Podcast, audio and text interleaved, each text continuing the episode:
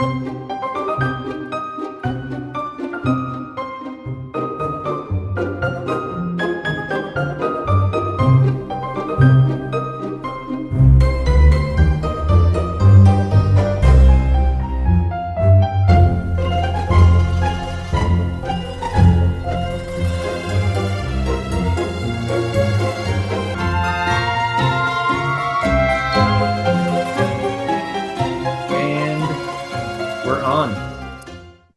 Welcome to the MRAC Film Club, where mirrors reveal all cracks.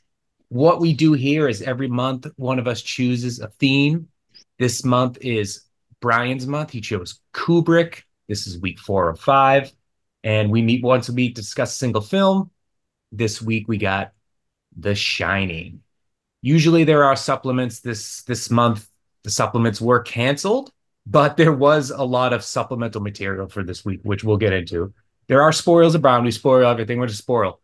We spoil movies, books. We spoil it all. Be prepared. Who are we? I am the Shotmaster General Anthony R. And with me, as always, from the backwoods of Stephen King country in Maine, Brian. That, that's right. I, it's, I, I'm in the same state as Stephen King, and he's still alive. So he he's he, and he's a couple towns over. You know, I'm just saying he's a couple towns over. So I'm I'm I'm resident science bitch. I'm sure he loves when fans just come up to his home and knock on his door. There's a bookstore in Bridgton, which is like a couple towns over. And the, the, the lady owned the bookstore is like, he'll randomly come into the bookstore, find one of his novels, sign it, and just put it back on the shelf. Whoa. Classy guy. And we also have uh, from the state of Rhode Island, Pete. Hey guys, uh, coming at you today hot with some takes from uh, Clockwork Orange, but looking forward to the discussion. Pete's late homework. Stay tuned for that. And over in Asia, we got Marco.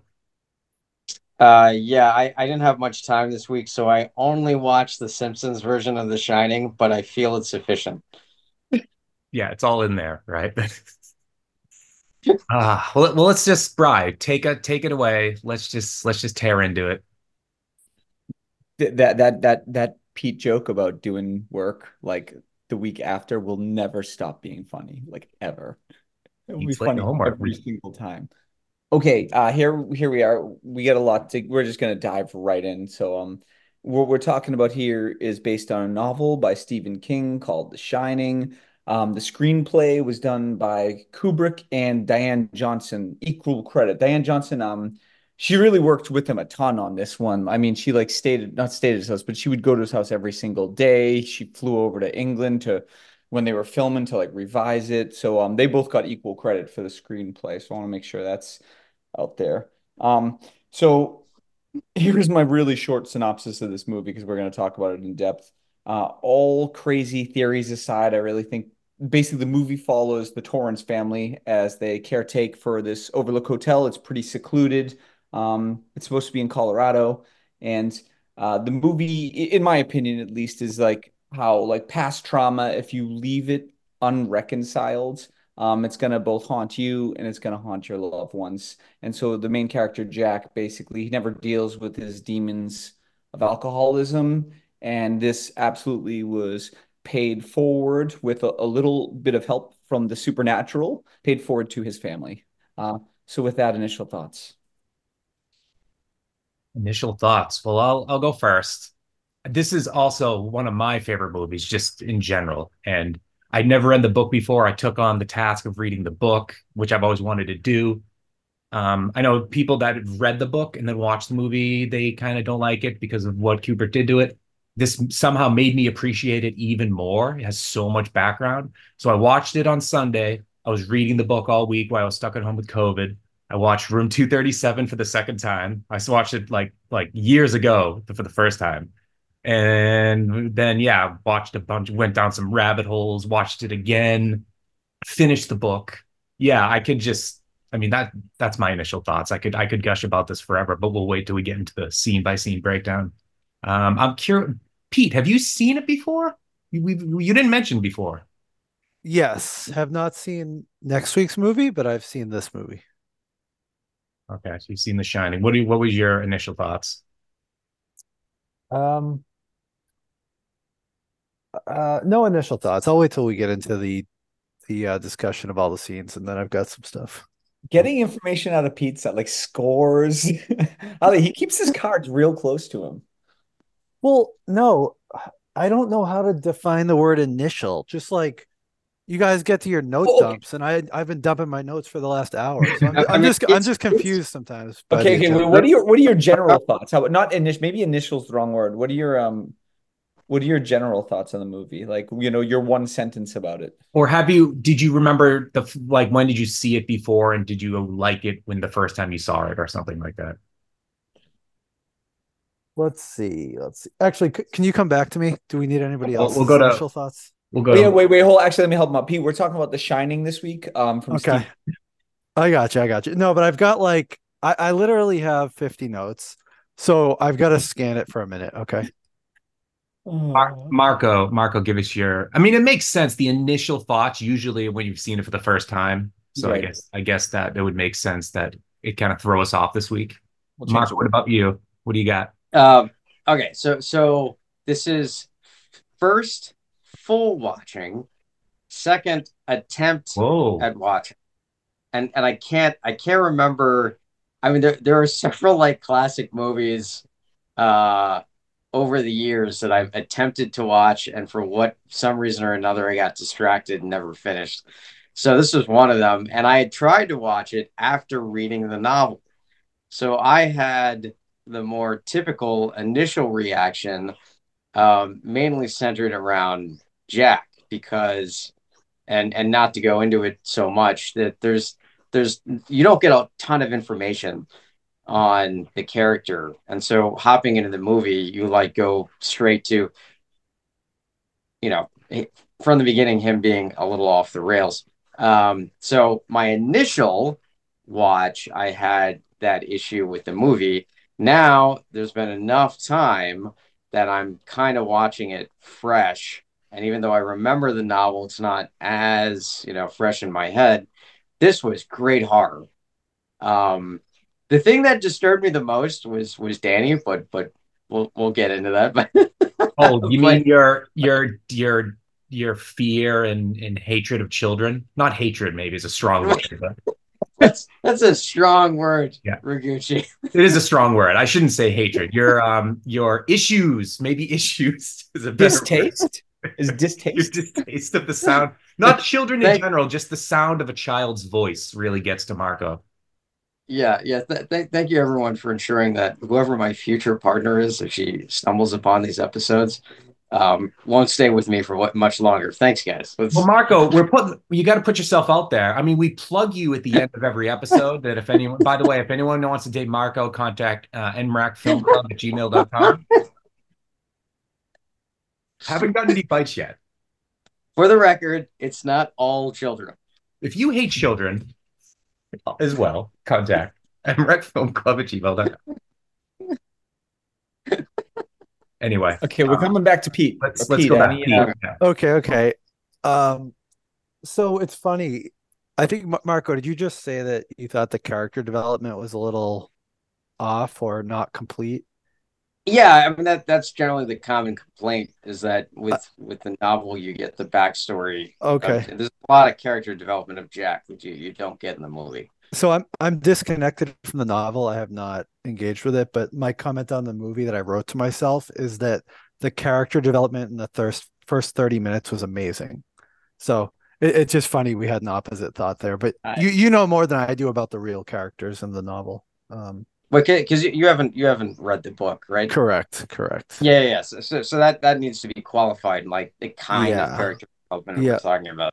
Yep. And then my other um just my other I'll, I'll say like initial overall thought at the beginning is like just the focus my focus on Nicholson, Jack Nicholson um Nicholson himself as an actor and even I mean you could say similar things about Shelley Du- Duvall, but he's just so unique. I don't know. We we've watched so many movies and when we watch movies we we always talk about oh, you know, what actor is that guy? What actor inspired that guy or what what actor does that guy inspire? And I just think of Nicholson like in terms of the history of you know American cinema, and I'm just trying to think, Jesus, like who who was like him before him, and who is like him after him? He's just like he's just so odd, um, in, in a good way, I guess. So I'll go with that. Yeah, There you he's, go. he's he's he's he's he is the movie in a in a in a, in a sense. Like he it is that and that's one of the reasons not to get into it right now, but that's one of the one of the issues I guess King had is that he's already unhinged at the beginning. Like right at the drive up. See, he read he saw it on the TV. Yeah, and, and, and one more one more comment about this movie. I so I actually just watched Terminator this weekend because uh, we had to have some, you know, husband wife movie time too. So Right. with with that, Terminator. yeah. So with that, with that, I seeing, approve. Cro- seeing Cronenberg recently, like Fulci, it's so funny to me now. In in my brain right now, I have a a t- I have a uh, I have a definition of what is an 80s movie in my head right now. If not late 70s to 80s, but until this past month I really didn't, but now I do because I'm I'm just seeing a few from this period in time and just thinking about them all intertwining. That's all. That's my last thought there. Okay. I, I think we got a future 80s month coming from Pete. Oh boy. Oh boy. Wow. Also, also, just really quickly, just to piggyback on what what Pete said, having watched it the second time with enough time away from the novel, I was also having the thought that I actually this character is developed very well, just not in the same way, you know, from the novel. So it, it's a it's a different type of character development. All right, let's I say we, we jump right into it here. Um, here's the plan. Here's the plan. The plan is we're gonna go scene by scene from the movie, leaving out some of the minor scenes, but um, and we're gonna comment on each or or not comment at all. So here we go. Um, basically, let's start with the opening sequence. Um, Ah, the shots and the music, the Ah. aerial shots and the music. ah, so memorable. Just I, I'll never forget seeing it, and every time seeing it, that that overhead shot and the and yeah, and then the music, which the second time I saw, maybe I was inspired by the documentary 237, but I could have swore that music where we're like the Indian, like the the death call of Native American souls. Did anyone get that? Like the like that kind of not to I don't want to get it. That's not even a theory. The Native American, like that's like subtext of the film. I don't think that's a conspiracy theory. But Yeah, just it so eerie. times. So eerie. I just whatever like that music is so eerie. So it sets the tone, and I actually did read. I don't know if this is true because I, I I've seen the movie, but I don't remember. Apparently, some of those shots were repurposed for the end of the movie Blade Runner too. So, but I don't. I don't- Yeah, that that the the like conspiracy theory doc, like doc you sent with the dude on YouTube, like that's that's where I picked up on it. okay. Did So- anybody else watch that? It is gonna be. It. I I, I watched everything That's except except Oh, for Room okay. two three seven. But we'll get. We're gonna talk about Room two three Oh, you seven. Oh, you didn't watch I see No, I I- watched three seven, did. but I oh you wait, you I watched. I watched. I watched like ha uh, not less than half of it. I watched like maybe a third of it. We'll we'll get there. We'll get I'll there. I- I'll very I- happy to fill you in on it. I'm very happy. But I didn't watch have whole that. section. That's the one thing I didn't watch was that YouTube video of all that one YouTube video was Yeah. the thing I didn't get to. So Okay. that that the music in the opening scene is is based off the Dies Irae, um, which was I I didn't do the background on this, but uh, it it is a Gregorian chant. It's also in Verdi's Requiem, but just really quick looking up at this, and I hope I'm not wrong. It's basically a choral depiction of Judgment Day. Um, so Well, that's that'll that's give some context. All right, and now we go to we're gonna fast forward to the scene where Danny is sick. They're at their house, not at the Overlook, and we first meet Tony. Is that be does the interview happen though before that? Oh yeah, sorry, I just jumped over the interview scene. My bad. Don't yeah, Jack- don't okay, you Jack, Jack dare. interviews at the Overlook. Don't you dare jump over the interview scene. That is one of my favorite scenes actually. I've Really? got an interview quote. I've got an interview quote. Oh Pete, wow. Pete, give it to us. The winters can be fantastically cruel. Sums it up right there. Love it. Some- Nice. He he was warned. He was he was warned. You would. So what what are what are your favorite parts of why do you like the uh interview scenes? Okay, I got a comment. Marco. The hair, Jack Nicholson's hair. I thought you were going to say Ullman's hair. Um, you're kind of looking like Ullman there, Bry. Thank you. I appreciate that. That's some Ullman No, hair dude, going you're talking about like the back of it, how it was just like sticking Yes. out. Yes, from the beginning, from the game, he's already sort of like losing his composure. Unhinged.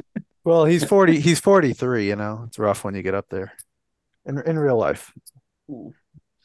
but it's such a it's such a weird interview and it just seems unnatural the conversation from everybody involved and i mean let's we can get into the impossible window if you want you you saw that part of two room 230 Yes. Oh yes. Yes, that's that's very well known. The the, impossible. the impossible window pete do you know the impossible window No. Fill me in. so so when he walks into that office the, the there's a really long it's a part it's in the building the part that's really long and then when he walks in there shouldn't be a basically there, he, there shouldn't be a window behind him because they're in the middle of the building so he walks in and there's a bright window with sunlight outside but that's just more of i mean i i that's more for fun uh, who knows what that means but i just got the feeling when i watched it this time the second time i watched it that Ullman and this caretaker knew what was going on in the hotel.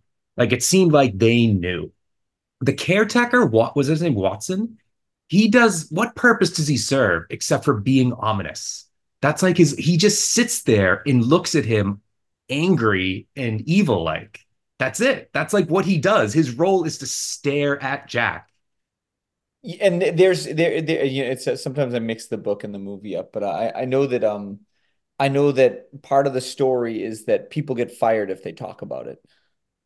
Well, and if in the movie at the end they show Nicholson's face in the picture, are you led to believe that his face is really in the picture, even like at the beginning of the movie, and that a guy was recognizing how close he looked, or is that am I reading? Am I that reading now into or, or Oh, we're jumping. We're that? jumping. Okay, sorry, sorry. I don't, I don't Yeah, that- I think I mean first scene to the last scene. well, we're doing like the overlap where we're going to talk about the first and the No, last. you guys, no, you guys time. were asking why would the caretaker be staring at him, and I'm like, well, maybe that's a good. didn't on the That's a good question, though. That is that is a good question. Oh, Pete, I've I've wondered the same thing. I've wondered the same thing of like when does he appear? Is he always in there or when does he appear there? And I honestly don't know. Yeah, maybe maybe he doesn't, and he's just sort of got sucked into it at the end or something. Who knows? What? Yeah. I mean, I mean, you, you don't see the the close up of the of this photo until the end, right? So it's not Yeah. like there's there's any way to analyze that. And and I think he's just he's a part of the hotel, and he's and then he's always been like the Grady. Grady is like there's two Gradys. Like there's the there's the.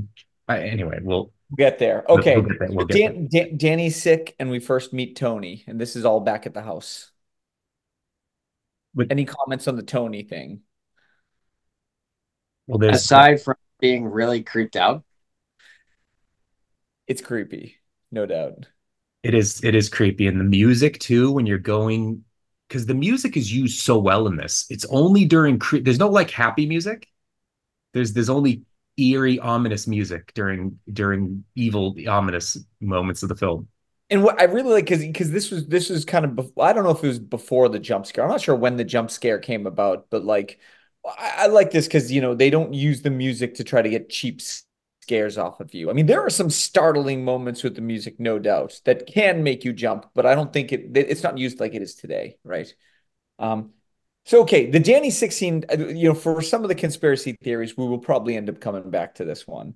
For the Um, dopey, the the dopey uh yeah, the yeah, the that's dopey, and the bear there. pillow. Okay, then the family goes and they tour the Overlook Hotel. But I also I do have another note on that scene though that Okay. the way that how many books there were on the on the on the coffee table next to the sofa and then the bookshelf was just it re- like the attention to detail of Ah. every part of like he's a writer obviously so he has but he has like two dozen st- stacks of books next to the sofa or the coffee table and there in the in the bookshelf was like up in the kitchen it was like stacked with books uh, anyway continue I just want to throw that Okay, so so we get the, the family tours the hotel and we meet another significant character here, Hallorann, who we have a major major plot advance here.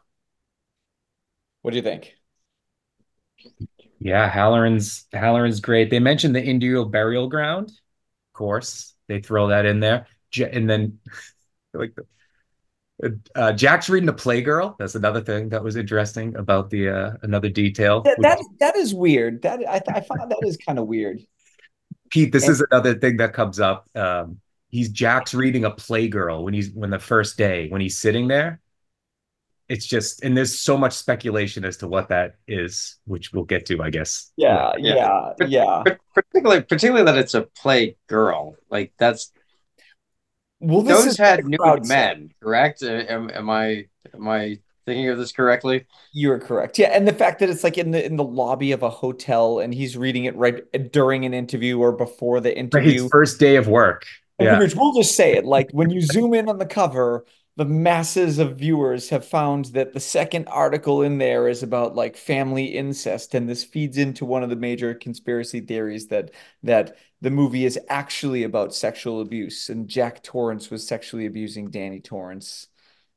I I I I I watched it this time specifically looking to either prove or disprove that and we will um, so uh, Hallorann's character, that was good that he was used to like explain the the concept of shining. So, and again, not not knowing what the story was about, I sort of spent the rest of the movie after that trying to understand if Jack had the shining ability also because the first times he was really affected by the hotel um the spirits or whatever it it happened in his dreams at night and that's what he told um he told somebody that Tony talks to him at or he see Danny has the shining ability and he said he sees things he sees things happen at night and then he can't remember them in the morning. So I was trying to figure out if Jack had the shining ability, but then they make it clear about 75% of the way through the movie that no, Jack's dealing with something totally different. That's a great question. In the in the book, Hallorann actually tells Danny, like, oh, your mom can't shine. I was feeling them out. Your dad, I can't tell. Like he, he says like, he does it a little bit. Like he's like, I think he does it a little bit, but he doesn't know it. Yeah. And then my only other comment, um, you guys sort of just flip through the Tony part. Um, at, there was a point. So you're you go into this movie and Tony's this creepy imaginary friend there's a point in the movie later where Tony's clearly a protagonist, and I, I, so I'd be interested to know as we as we walk through this movie, is there a point where you guys it became clear that Tony was a protagonist? That that's a great that's a great point because I, I I for for several years I still I mean I always kind of I knew he wasn't bad, but you're also thinking you know Tony could have been a lot more helpful. Yeah, he shows him stuff I mean, he that's pretty. He was just kind of. I guess I saw saw him as neutral. He's a force that just shows him things, but he doesn't know. He doesn't show him good things. I guess. So. Yeah. Whereas going into the movie with no knowledge of anything, you pro- you you spend the first 40 minutes thinking that Tony's like the evil spirit that he's going to be co- he's going to like cause all the trouble. So that's what I'm saying like the movie sort of flips. Hmm. So so how how how is Tony meant to be understood? Because it doesn't you don't you don't see that with uh, Dick his character that he has uh, an an alter ego through which he expresses the shining, but Danny does. So is it because Danny at that age can't fully understand and comprehend what's going on that he mentally shifts in order to maintain those two realities, or, or what's what's going on with the Tony character? other other than to creep me out even more than I was just by Danny alone? Ed, those are great questions. Yeah, I I think what you said about it being like a way a child processes this this thing because it it is I like how they do it. I like how the shining is a thing that just people have. It's not that Danny has this special power that nobody else has or he's being haunted by a ghost. It's just there are people that have the shine and in the book, there's even more people that come across. Like Hallorann comes across some people like, oh, he's got the shine too. Mm. And yeah, that's a good point about the little kid coming up with the way that they that he processes because he has it so strong. You're meant to believe that Danny has it stronger than than most people. Hmm. Yeah, and Hallorann tells him that too. At least in the book, he does. Um, And if yeah, fun fact for Gooch, I'm sure you've come across this about the the the, the, the whole shining came from uh, uh, that John Lennon song, you know, "We All Shine On," like the moon Oh, and I didn't know that. sun. Oh, really? Oh, No. yeah. So that that's it's thought that it's thought that, that it comes from there. Um, yeah, we all shine on like the moon and the stars and the sun. And the song is about like people leaving pieces of themselves behind. Oh, cool. Yeah, so The Shining. And also, shout out to Hallorann, by the way, whose real name is Scatman Crothers. Yeah. We just got all right, shout out. All right, next scene. One, of- I, I'd say one of my top five scenes of the movie. I, I, I absolutely love this scene, and this is when Danny is biking through the house for the first time. Um, the sound and the camera work here were just fantastic. Yeah, that's one of the early, like an early like use of the tracking shot where they where they're following behind him on the and the whole movie does a lot of tracking shots. But yeah, that was that, was great. So, so about about the the the perspective from behind Danny, I think that only happens with Danny. Does that happen with any other character? Interesting. I don't know. I don't think so. You see a lot of for like people the cameras follow the cameras in front of like Jack when he's when he's walking after Wendy. Yeah, you you get a lot of the the Kubrick sort of camera focusing in and zooming out on, you know, an, an individual face or character, but the particular seeing the Overlook Hotel from a particular perspective, I, I think that's only Danny. I, I, because I know that they actually do perspective shots where you're not looking at the person, but you're, you're looking through their eyes. They do that with Jack and Danny. Actually, I think just Jack and Danny, but yeah, you, you might be right about that. Um, behind the shot, and also the fact that the camera is down low at Danny's height, and you're really looking up into the room, you know, makes it uh, for some reason makes it scarier. I don't know. Danny Yeah. creates this blind spot. And that and that becomes important when you're seeing the the shining sequences, like the the particular camera perspective reflects the Yeah. the viewer's height. Uh, yes. Yeah, the scenes where the kid's riding around on the bike, the plastic three-wheel bike through the place, I, I thought that was awesome for suspense. But it it, it all it's funny how you're, you're doing that, you're turning corners, you're seeing farther down, like you don't know what's going to come next. And that sort of is what it felt like when they were in the maze at certain parts of the movie. So may, maybe he was trying to employ that a few times because when whenever somebody was running through that those scenes it did feel um distorted and and like the edges it, it was just um a little trippy Yeah, they did. They followed people around corners that way. The the the mother and the um you know Wendy and Danny. Yeah. And that's a good point because it is maze like. And as one of the uh the the crazy folks in the in the documentary plotted out actually from watching the movie like the space of the hotel, it's very contradictory the way that you move around it and where you come in one door and out another, which is not I mean, there's nothing conspiracy. I don't think there's anything conspiratorial about it. It's just it's just it's just it's it's it's it's wacky though. And the part where so the beginning when they're in the lobby of the hotel, that's the lobby of a real hotel. And when but when they're shooting everything else, they're in a sound stage. And he took one second, he took like the stained glass window from the from the that's supposed to be where it is in the front lobby of the hotel and stuck it in the background where he should be riding. Like that was just like he when they built the set they they put in that one little window that was part of where they were previously if that makes sense like they didn't have to do that it's more of like kubrick's attention to detail i think Yeah. mhm. So so is room 237 just like two hours of conspiracy theories? it's an hour and a half of um, part conspiracy theories but part of people just watching just pointing out also visually interesting things about the film like that it's not all conspiracy theory and it goes into And, and yet, like the Sorry. subtext of the Native American subtext, well, I don't think is a conspiracy theory. I think that that is real. That's a part of it. That's a part of the film, and that's also a part of the book too. and and then the other question I had is is is The Shining like like particularly well known for having a host of conspiracy theories It around seems it. like it. It seems They like made it. a whole movie about it. So They yeah. made a they made a movie. These I think this was uh, like people have online blogs and stuff, and they must have just contacted these people and put them in the movie. And this is when the you know this was in 2012. I guess the the internet was there, but it wasn't as you know uh, as there as it is today. The overlords hadn't taken over yet. Right. We, we still had our freedom at that time. Okay, so so so the only thing I'll say about this scene is is is um I, I the sound you the, the Danny going from rug to floor to rug to floor to rug to floor. I absolutely love the sound of that, and then the fact that nothing happens on that first bike ride either. You know, they don't go right to something scary. He just rides and rides and rides, and it's actually quite uneventful. But the whole time you have a feeling that this because nothing happened and it was such a great scene you're like oh oh he's definitely coming back to this. Oh. And so it just kind of it gets you a little it got me at least a little on edge. Okay next scene. Awesome. Now this is where we're introduced to introduced to the maze. So the family oh no sorry. Wendy and danny are now in the maze um and they're running along they're playing and there's incredibly eerie music.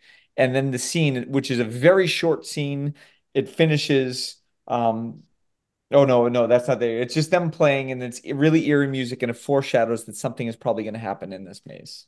No, but and it's the scene where I thought Jack was doing The Shining, because it finishes with him looking down at the m- model of the maze and seeing them in it almost, and it seemed Oh, like you're he right. was. It seemed like he was having a vision there, so that's why I thought he had the Shining ability. No, you're right. This is the one where he was hovering over the model. You're right. Uh, he and was it, just looking all very- he was just looking all scary and and and creepy and just staring. yeah, so that was Yeah. shadowing there. The ref the reference to the uh well the uh analysis reference to the Minotaur myth um is quite interesting. We'll Jack get to that. Jack yeah, okay, okay, Okay, sorry. we'll get to the Minotaur myth. But you're, you're gonna tease it, tease it, Marco. you could tease it. You could tease Tease it. He, he looked like a bull, right? Was he- He's staring. Yeah, yeah. I mean, yeah. I mean, I mean, he he he looks like he's he's playing the the job of the Minotaur and and tracking down his prey.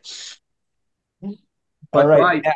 But but you mentioned the music earlier, and I think yeah, just to emphasize again how well the music is done, how it's set, and like uh, to go back to where uh, Scatman Crothers was talking to Danny in the kitchen. There was no, they were talking about Shiny. It was so quiet. I had on my my noise canceling headphones while I was watching. You could hear like clatter in the light light clatter in the background from like kitchen noises or something. It was very weird, and there was no like when they were talking about the shiny there's no like ominous music it was just dead silent which has kind of made it creepier like the and like just driving around the the hotel like that on the bike you only hear like the sound of the wheels on the ground but then when something happens like ding like it just sets you up for later when he turns Yes. that corner and sees those girls uh, Well, we're there. Well, we're not there yet because right now we're on the second bike scene. So now Danny, he's biking around and something does happen. He passes room 237 and he stops. And he, then he goes and tries to open it and it's locked and he gets back on his bike. And and and you know that child is going to ignore the advice that the adult gave him, and he's going to go into the damn room. Hey, he might not. We're not there yet. He might not. He, I think, who knows? Maybe that's the last we ever hear. We all know what the But- child will do. Let's stop lying to ourselves. Unless his dad, unless his dad injured his neck. Okay, where were we now? Mm-hmm. Where were we? we were about to say if you don't like children contact us at mracfilmclub at gmail.com contact marco through that email Okay, the, now, the, in my opinion, this next scene is is the first time that that real, true outward crazy starts to come through. So it's it's Jack is typing at his, his typewriter, and Wendy's coming up, just trying to be super nice to him, Ah. and he snaps at her. this is i have this down as my favorite scene but i have four other scenes as as my favorite scene this this is this is this is this is an awesome scene it also He has doesn't snap, like he goes, he like he breaks. break my concentration this this was actually the the scene that that initially put me off on first viewing because it just it just goes zero to a hundred. Or you know, that was my initial perspective several years ago whenever I, I I watched it. And that was that's initially what put me off. So you know, I'll comment on this. Know, I'm gonna have to talk about the book a little bit here, but um, to to Kubrick's defense, actually quite a bit of time has passed. In the novel, they have time to like slowly develop Jack, but but in the movie, actually, a bit of time has already passed. They're already settling in, and I gotta say, uh, and I, I've got notes on this later, but I, I I knew what the criticisms of the movie were. So when I read the book, which has been the past couple weeks, I've been reading the book. I've been taking. I, I I read it with the intent of seeing. Okay, when does Jack really start to show cracks? Right. And, and in the book, he shows cracks quite early. Like from the beginning of the book, his past of being an alcoholic is is is is just like trickling out of him in multiple different parts and he really does start to break and have weird thoughts early he's hallucinating before the winter even comes right the hedge animals are attacking him in the book uh, and this is the winter isn't even here yet so i i, I well I mean, that get, I mean, were the hedge animals hallucinations or the actual?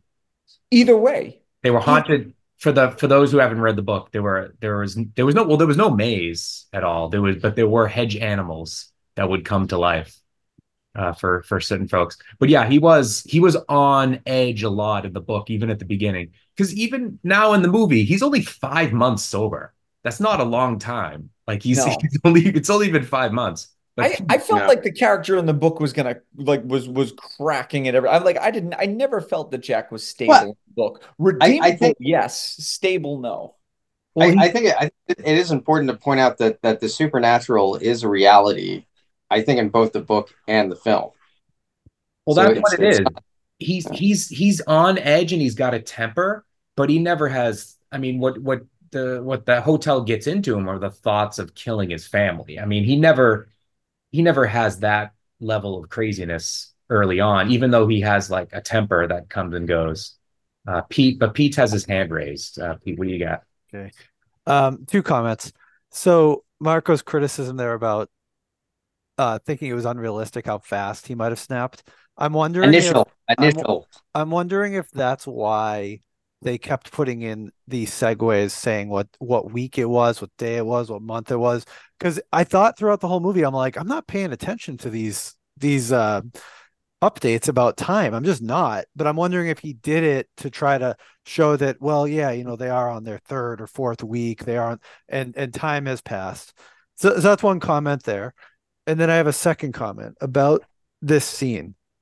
I actually thought it was super funny, and maybe so maybe it's just um unintentional, but I thought it was super funny that he yells at her to don't come in my room while I'm working. And his room is this massive lobby with a grand staircase. I'm just like, it's like, go hang out in the shed. This is my hotel.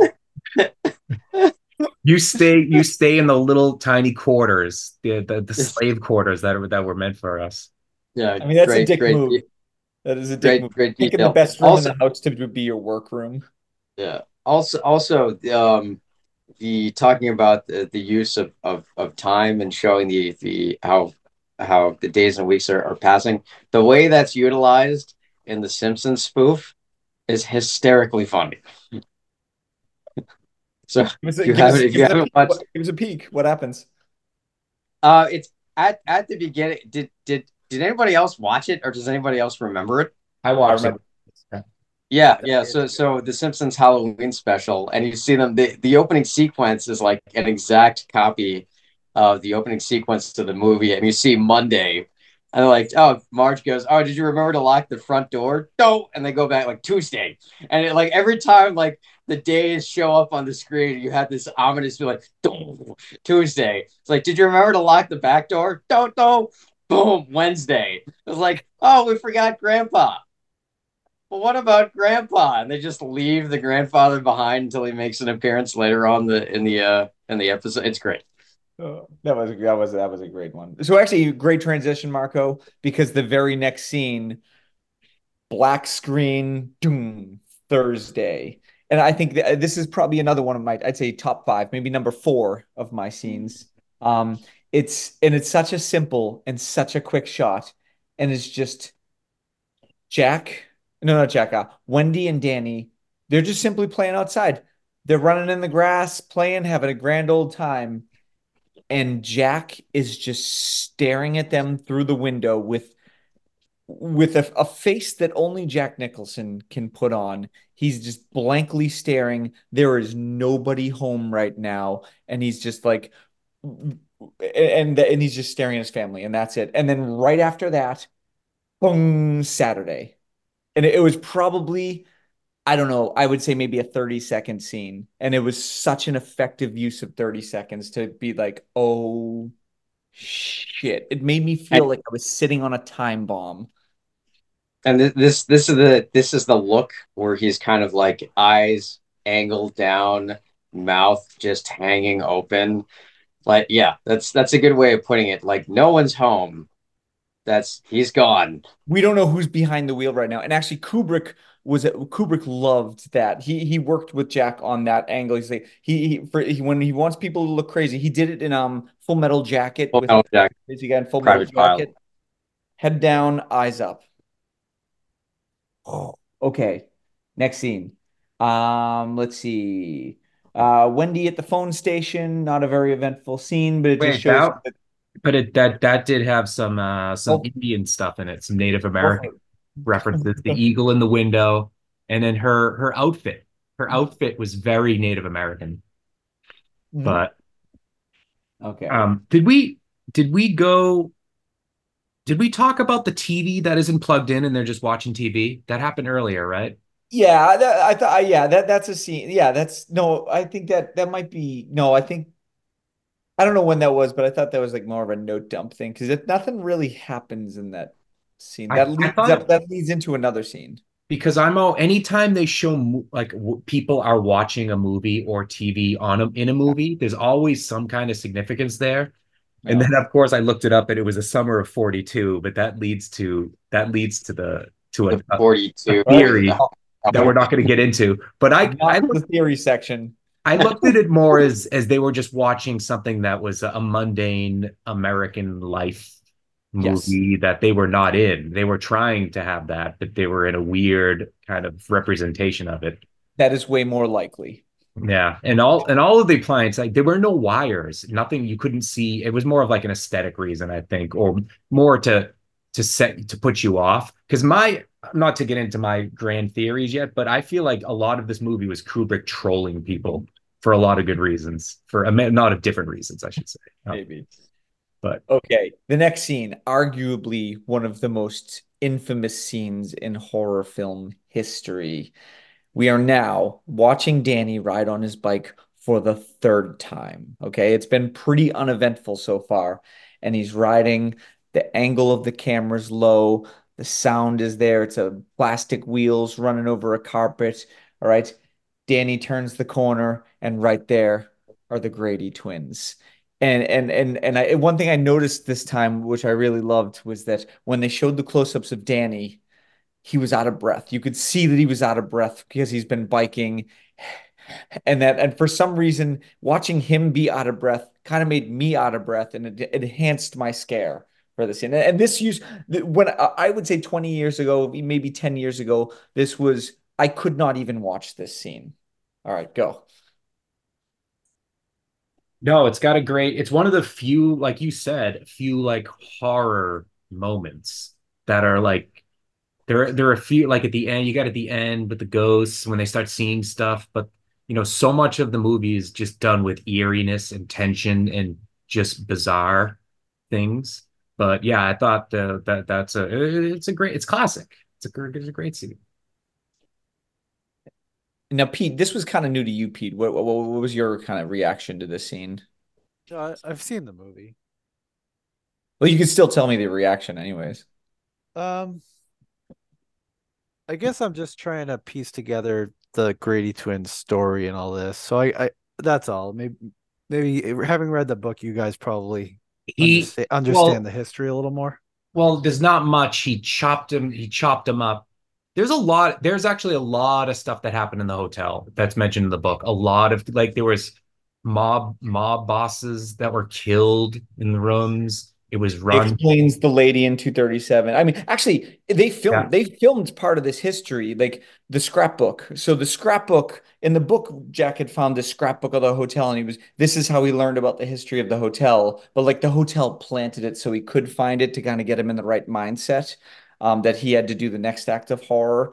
But actually stanley kubrick had the scrapbook made and it was it, it wasn't in the movie they cut the scene but it was in the movie yeah no yeah the, the scrapbook was It's not mentioned, that they but- filmed They no no the, the the physical scrapbook is on the desk Yes, That's Yeah, what yeah. I, I was right about to say. Yes, it's on the desk next to his typewriter, and they caught it in a scene. the scene that's where you're supposed to get the background of some of those characters.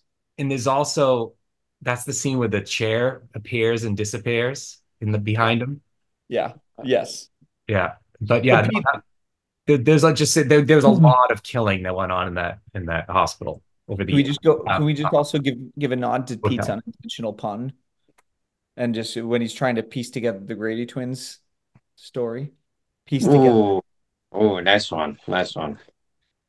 All Good right. horror pun, murder pun, murder puns. classic classic Uh, that's right. that's gonna that's gonna be my uh, my next hardcore band, murder puns. That's a good name. Okay, next scene. All right. Danny and so this is this is where the un unplugged TV comes and Danny's like, "Hey, can I go up and get something?" And she's like, "All right, just be quiet because your dad is sleeping." He tiptoes into the room and Jack is sitting on the bed staring blankly into nothing. He's not sleeping and then he calls Danny to come over. He is like possessed and he even quotes in while talking to Danny now, remember, the Grady twins was the previous scene, and they're like, come play with us forever and ever and ever. And right after that, Jack is sitting on the bed, and I forgot what question Danny asks him, but J- Jack's response was, Oh, I wish I could stay here forever and ever. I don't know if you picked up on that one. Hmm. No. So in my in my opinion, this was this was a little nod to say like Jack is starting to become a part of the hotel, right? Yeah. Whatever supernatural forces are going on, it's starting to really plug itself into Jack. yeah he's like i can't i can't sleep i got too much to do like what does he What- have to do Yeah, and and the, there's the the the earlier foreshadowing when he's doing the he's having breakfast in bed with the bacon and eggs, and then it's like I, I don't know what it is. You know, every time I turn the corner, I feel like I've something like uh, along those lines. I I, I feel like I, I already know the place, which is all also the only scene in the film where I can kind of like empathize with with that character as being like a nice person. I, all the other scenes, he's he's just a little bit off, except for that scene. He seems semi-normal, Yeah. but yeah, when he like he, when he opens his mouth he like looks at his tongue in the mirror and he's he's like eating the eating his bacon dipping the uh dipping it in his egg. dips the eggs. Even does that weird, yeah. I mean, even when the, the like he they- they're they're giving him the tour of the hotel and like they're showing him the bedroom, they're like, oh, he like walks over to the bed and like pounces on it. He's like, ah, great bed. And it's like, oh, dude, that's so weird. Nobody does Yeah. that. I got I know, the I- I, got the sense that they definitely did not like that apartment.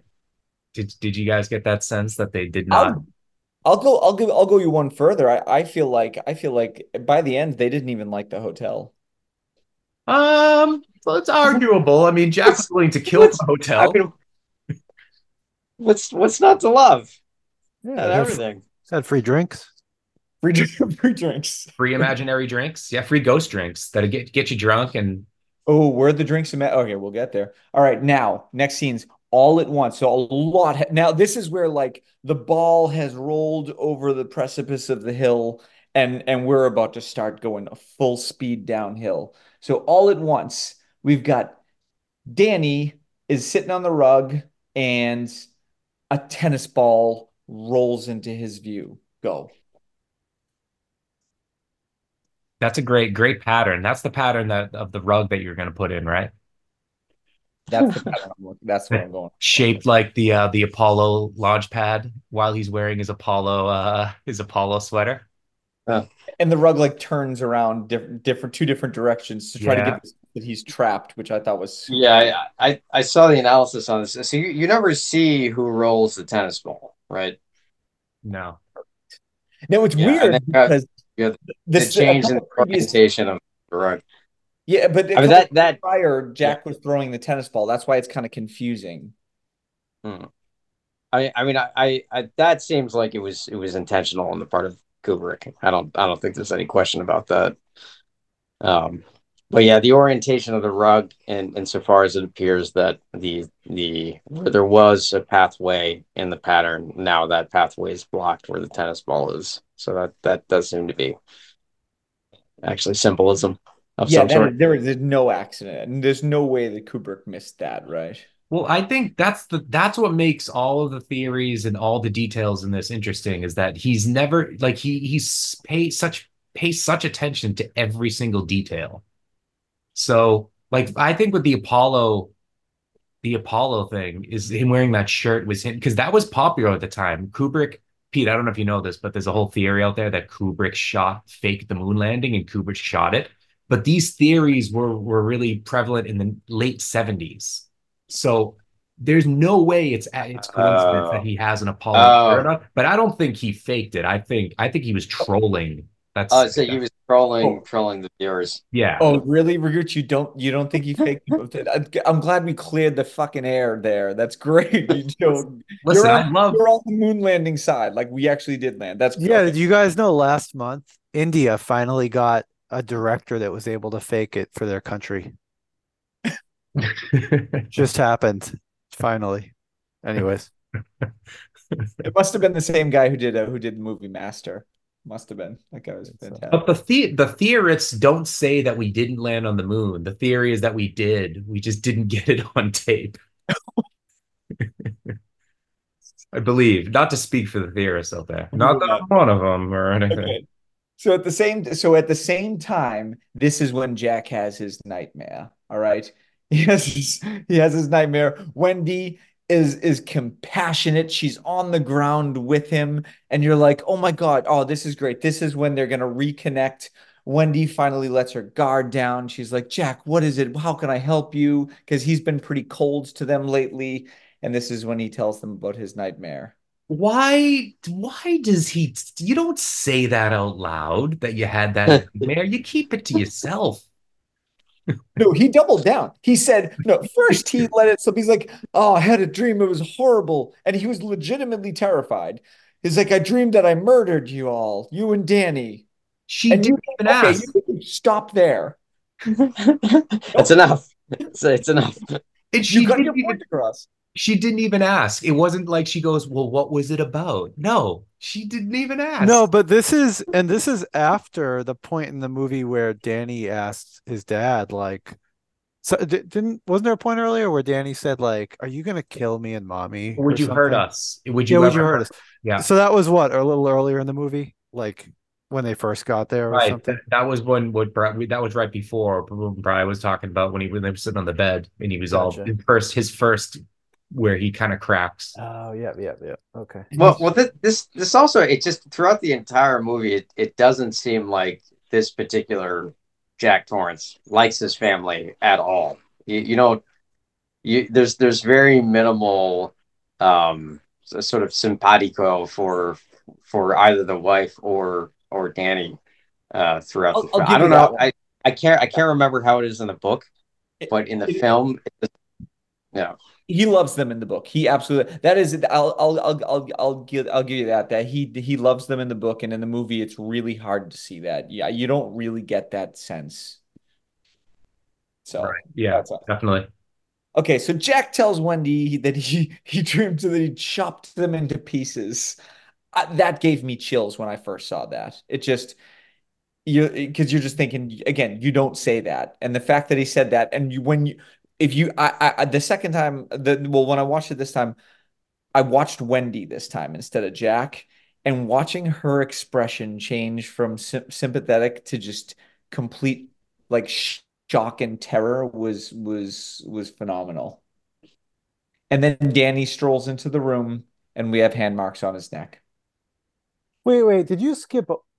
Did you skip over the bar scene, or did we just not get there yet? No, bar scene's next. Oh, okay, okay. Just sorry, I don't have all the Yeah. notes you do. Okay. Yeah, no, no, yeah. So, so, so Wendy accuses Jack. Obviously, Jack has a history of of hurting him. Now, we don't know this in the movie, but in the book, we know this that you know Danny was playing with his writing papers a little years back and threw them all over the room. Jack came home drunk and grabbed Danny by the shoulder, pulled him, and dislocated it. Now, you know that in the book at this point, but you're about to find it out in the movie. Wait, you know it. You know it at the beginning because Wendy tells the doctor. Yeah. Yeah. Oh, yeah. you're right. You're right. Yeah, yeah, yeah. Did she tell? She tells him like exactly what happened to, or Pretty much. Well, yeah. it- Okay, it- you're right. You're right. dislocated the shoulder and yeah, you get She- you get a she- basic understanding of what happened. yeah, she just says she says, "Oh, you know, it's just you know something we do every day, and this time it was different." Yeah, That's my while she's everyday. smoking a cigarette, like you know. All right, so she takes Danny, runs away, and then Jack is just bullshit. He's walking down the hallway. There's a bunch of theories about every time he walks by a mirror, he makes some kind of gesture. Okay, remember what MRAC stands for, everybody. Mirrors reveal all cracks. Right. Um, and so Jack's in the bar now, and all of a sudden, this is when we, I think, you know, this is when we really have a solid interaction of a human in the movie who's not Danny with a ghost. So Lloyd shows up. He's the bartender. Oh, that's who you were saying I was, Lloyd. Lloyd the bartender. Yeah. Okay. Because Danny's the actor Danny is Danny Lloyd. Oh, okay. So No. I thought you would say calling me Lloyd in the sign up sheet. All right, that makes sense. Uh, Whoever okay. it was, it wasn't. I mean, not that it was me. I'm just saying. It was, I believe it would be. Okay, so then Jack recounts his abuse of Danny. He- Well, he recounts his.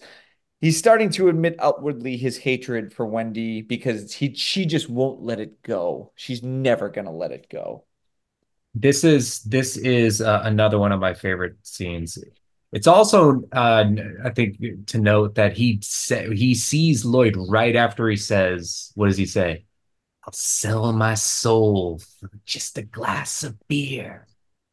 And then that's when the ghost show. I mean, because it's it's pretty, it's more clear in the book, obviously, but the house is just the hotel is just getting stronger the longer the more they're there it's just getting more power it's feeding off of them and i think that's what happens and it's interesting the movie doesn't show danny going into the room and getting strangled like he did in the it showed it in the book in the book it described danny going into room 237 again but what the Yeah. movie does is it this whole time you're doubting whether any of this is real that's what that's what's great about it is you don't know maybe jack did that to danny and so it leaves it more open. But that bar, that scene is great. Him having that drink with Lloyd, White Man's Burden, another Yep. another uh, Native American reference. Yeah, and there's and there's like there's nothing in the movie that suggests he could be poisoned unintentionally, like a lead poisoning type thing, right? Because I, I just didn't know if that was a thought I had when I watched it a decade ago. Yeah, Because sure.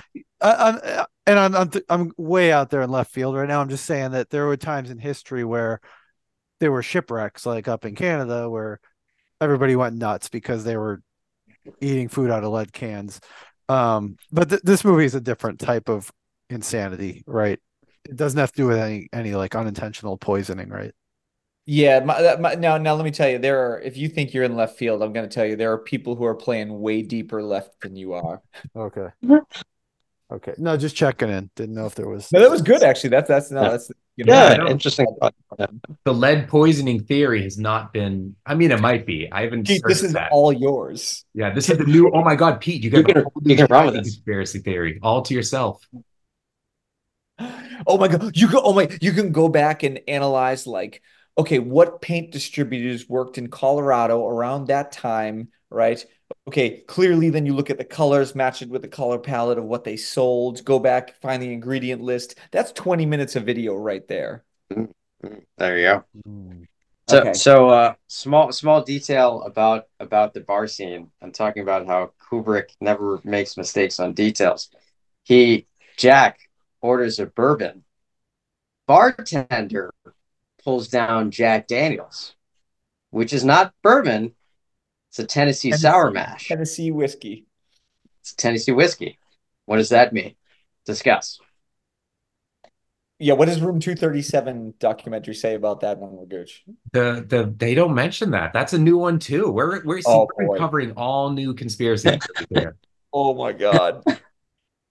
Well, I actually took a protractor to the screen and measured the angle at which the bottle was poured, and that came out to 37. And Jack ordered the drink twice, 237. Clearly, Jack abused Danny.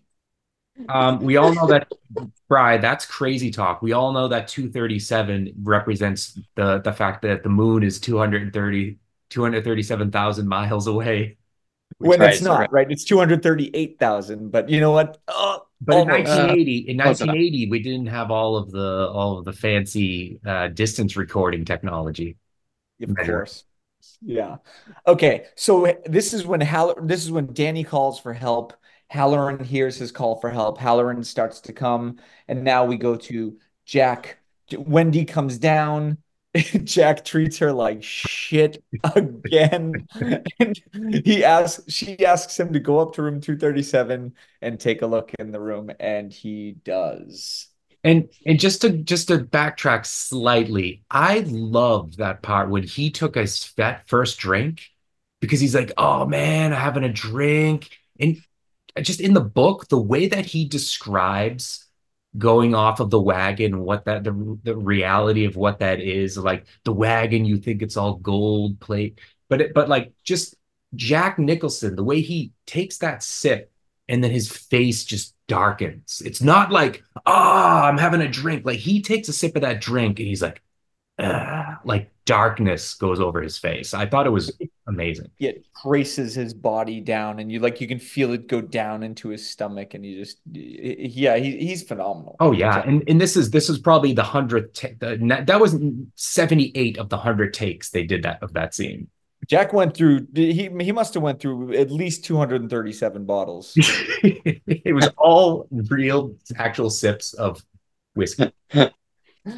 okay uh so so okay so jack's up and he goes into the room and it's got that it's got the perspective the high perspective now all right? Not the low perspective the high perspective of a taller human right? He walks in he sees this beautiful woman in the bathtub starts to make out with her and when he looks into wait for it the mirror he realizes that it is not real and he is kissing some grotesque older woman who in the book um, was uh, she was an older um, was, she wasn't she wasn't a I don't know what she she was an old rich lady who ended up committing suicide in the tub. Yeah, she had some like young some young lover with her or something, and he also died, right? Yeah. Uh no, I thought he I thought he just left. Oh. So you're saying that you're saying that room 237 had nothing to do with like the whole Grady family murder thing? No, correct. Oh, okay. See, I don't know these things without uh, Yeah. without the book. Okay. And it was Yeah. true. So it was just another it was just another horrific story. And and so there there's just horrific story after horrific story going back decades. But generally, good life advice. If you ever find yourself making out with like a young, super hot ghost, don't look in the mirror. Don't ask any questions. Enjoy the moment. Close your eyes and walk away. Just walk away. So this happened. He if went. He went in ghost. there. He went in there because Danny had the the like mark. Somebody grabbed him around the neck. Hmm. So are we led to believe that was the old woman ghost that attacked Danny, Yes. or are we led to believe that Jack did that, or in the child Oh. abuse th- conspiracy? Well, I think it leaves it it leaves it open intentionally. But what really happened, like that happened in the book, it was the old lady. But I, I think I I think the movie is supposed to you you don't know because they didn't show you. Yeah, the, the Um, child abuse conspiracy theories were, were really disturbing me, actually. Okay, Don't worry because I I have very strong counter arguments for them when we get there. we'll go with the book. We'll go with the book. I, I don't I mean it, it is somewhat left open, but I also I also you know I, I always say this to my students. I say if it looks like a duck and it walks like a duck and it quacks like a duck, it's probably a fucking duck. And so mm. when you have the two theories of like was it the old woman or was it was it Jack? I mean Danny, first of all, says it's the old woman. He's like, "This it's the old woman in this room. It wasn't dad, right?" And yeah, some of the conspiracy theories say, oh, he could be covering up for past trauma. I don't think so. I absolutely don't think so because there are scenes that happen in between there where Danny is completely fine. So we'll we'll, we, will go into that So- later. But but I, I think I think it was almost unequivocally the woman, the old So, woman. so quick, quick, quick question that actually just came up in my head. So, so what? Why the significance in particular of room two thirty seven? Because if it's just the old woman committed suicide in that room, like what makes that room more significant than say where the axe murder took place? Like why? Why? To, that seems like the least violent of the things that happened in in that hotel. My guess is that he was. It was just about the spirit. It wasn't re- re- about what happened or how it happened. It was just about the spirit. Like she was shining pretty strong, and she was lingering. And and my guess was she was the most interactive of the spirits. That that's that's that's all I. That's my best guess. That sounds good. I mean, yeah, that's like you said, some places shine more than others. It- Yeah, It was room 217 in the book. it was. Yeah, two one seven. Oh, Well, I don't. I didn't get why they changed it. Something like oh, like uh, the hotel asked them to change it because they didn't want people to be afraid of No, two Brian, we've Like covered this. It's Oh, no. 237 37,000 miles. to the moon. Kubrick filmed the fake moon landing. Boom. let me get this. You you, I- you I presume the actual hotel did not have room 237. That's the theory. That's the theory. Although the guy in 237 called the hotel, but I think he called the wrong hotel. I think he he called the. There are two hotels. There's the Stanley Hotel, and then there was the hotel where the where the movie was filmed at. Uh, sorry, there was the original inspiration of the of the, the there was a there was a hotel that was the inspir that Pete Pete in the chat. Uh, sorry, I, I got distracted. Two plus two plus three equals seven. Also, that's got to be. Isn't that one of the theories?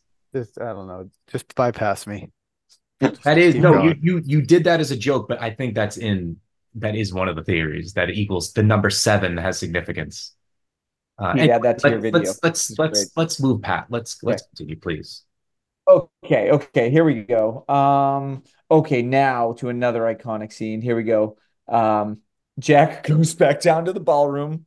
What what could possibly go wrong? Now there's active spirits there. He walks right in the middle of this gala where there's a hundred ghosts, um, all as real people. Gets another drink, bumps into this this waiter named Grady. Grady spills stuff on him, takes him into this vi- this vividly red bathroom, and they go on to have a very interesting conversation. This is might be this is the last time I wrote down my favorite scene, and I think this is actually my favorite scene. One of the main reasons, I mean, it's they're all my favorite scenes are the ones with with Jack being Jack, but he's him acting drunk in the bathroom is great. Like he's like looking in the mirror, he's he's checking his teeth, and when he's like, just and and Grady's reactions to his questions, like you're you're Grady, right? It's like, uh, I don't recall that at all, sir. And then he and then he switches gears and starts talking about him, Jack, and his wife and his son. And it's it's such a great scene. Not to mention the Grady was- color of the bathroom. Like just uh, overall, Yeah. the whole scene is great. Grady Visually, so I mean- Yeah, and visually, it also, I mean, I mean, it ri- reminded me of Clockwork Orange, just in everything's very angular and it's very stark contrast on colors. Um, but also uh, the fact that that Grady, like, because you you'd think you'd you'd you'd think that if Grady would appear, he would appear as the caretaker, right? You'd sort of that's the kind of spirit you would be interacting with.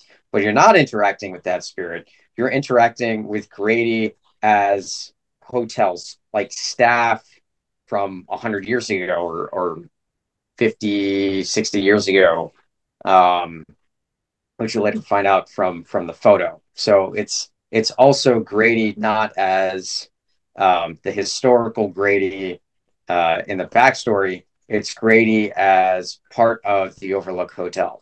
Now, is that how did what is the explanation for that? Because I took it as he's because he has a different first name. There's another Grady. Charles Grady, right, is the one that killed his family, and this is Yeah. he has a different name. So is that just once you become a part of the hotel, you're just a Grady.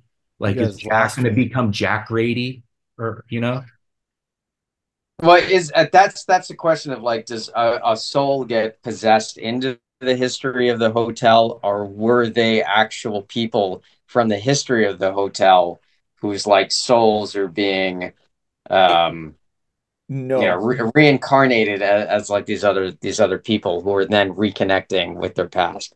So in a very, very rare interview with Kubrick, he Kubrick mentions he talks about The Shining and and he talks about that concept and he actually mentions the word reincarnation and he says he says you know I sometimes I think of it as that you know souls are just reincarnated uh, and come back to the hotel. So I'm like, oh, I don't I can't I can't make sense of the name changing, but that's from the horse's mouth itself right there. So. Right. Well, it sol- solves that mystery. Uh, also, also, it just just to kind of dive into this a bit more. So, so in the photo, he's it's like 1921.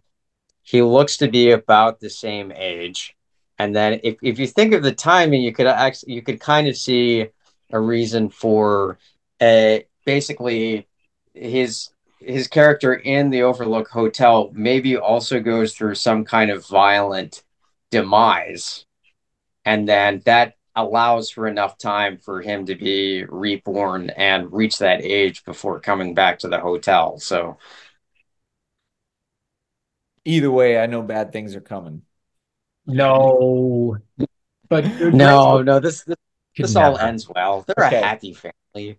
So here we go. Now we've got we've got Danny and Wendy in the hotel room. Wendy's trying to reach him. Danny has retreated within himself. He is no longer Danny. He is only expressing Tony. And one of my one of the lines that just I mean puts chills right down the spine is uh is she's like, Danny, Danny, talk to me. And he goes, Danny's not here, Mrs. Torrance. And that just got me. Like it, that mm. one, especially the first time I ever saw it, that one almost broke me. Uh, there- So- there's a couple reasons why, right? Number one, Marco, you mentioned this a little bit earlier. You were alluding to this a little bit earlier. And one thing that I've always said about this movie is that makes it different from other horror movies. Other horror movies have a protagonist that you can find whenever you get scared or something is fucked up, you can take refuge in the protagonist. You can relate to them. In this movie, you have two protagonists. One of them is Shelley Duvall, who is not very relatable at all because she, to, to her defense, you know, she is a crazy person running around, but she is terrified the entire movie. She looks terrified and she is on edge, and she's just not a very relatable person.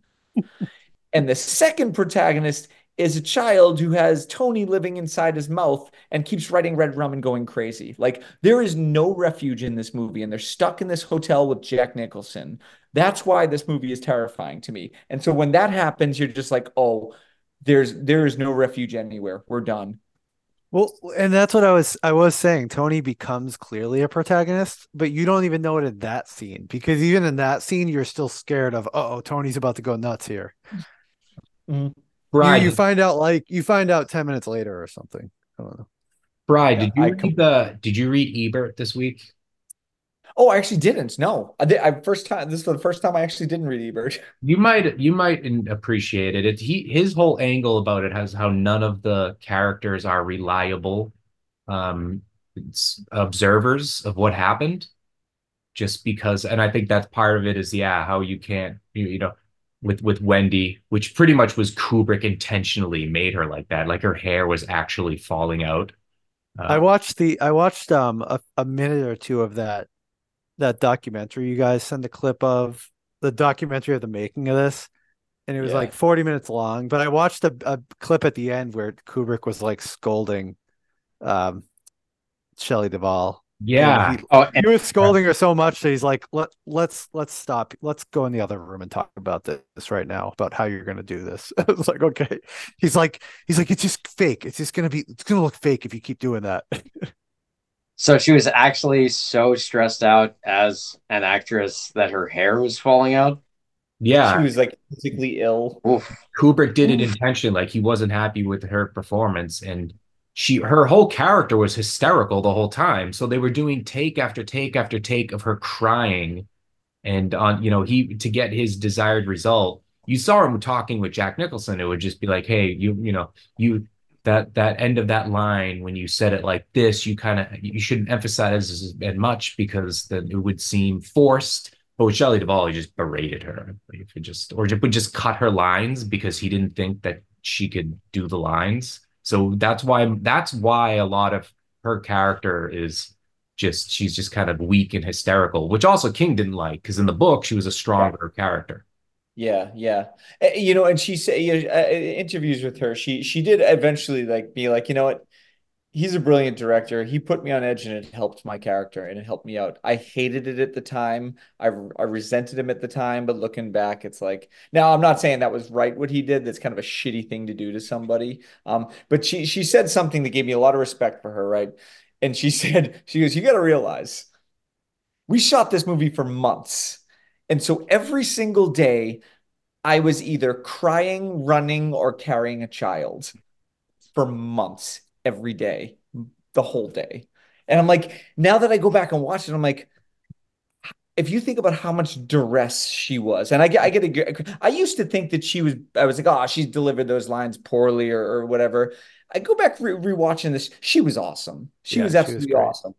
Absolutely awesome. But how, how stressful that must have been for her to do all that. Yeah. No, I thought she was great too. Uh, she was at the time she was giving like they the Razzie. They nominated her for a Razzie. They also like Seriously? the Shining was nominated for a Razzie. Like it wasn't cr- critically, it wasn't well received when it came out. I just can't. I can't even. Okay, here we go. We're going to move Before on it's to time. Before it's we time. Are, we, we are moving on to officially my favorite scene in the entire movie, and this is the big one. This is the the typewriter scene. All work and no play make Jack a dull boy. Um, it, I, I, I, I, this, this scene is so gripping. I, have already written it down. I'm putting this up for best scene. I don't even give a shit that this is January and that we still have 11 months left. Um, it's, it's being nominated. No, no. Kubrick has already filled out at least half of the end of the year awards, or, or at least it is in the short list for the running.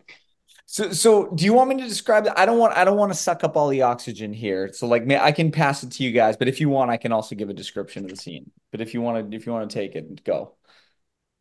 I mean, go for it. Yeah, go for it. That's... All right. This is, I think it's so great. Oh my god. Okay. Um, uh, think about where we are in this. The entire movie, Jack has been bitching about his novel and being like, "I need time to work." Oh, okay, I'm working on. it, I'm working on. It. Oh, when you interrupt me, and he he snaps at her for interrupting him. She has this moment where you know things are now broken.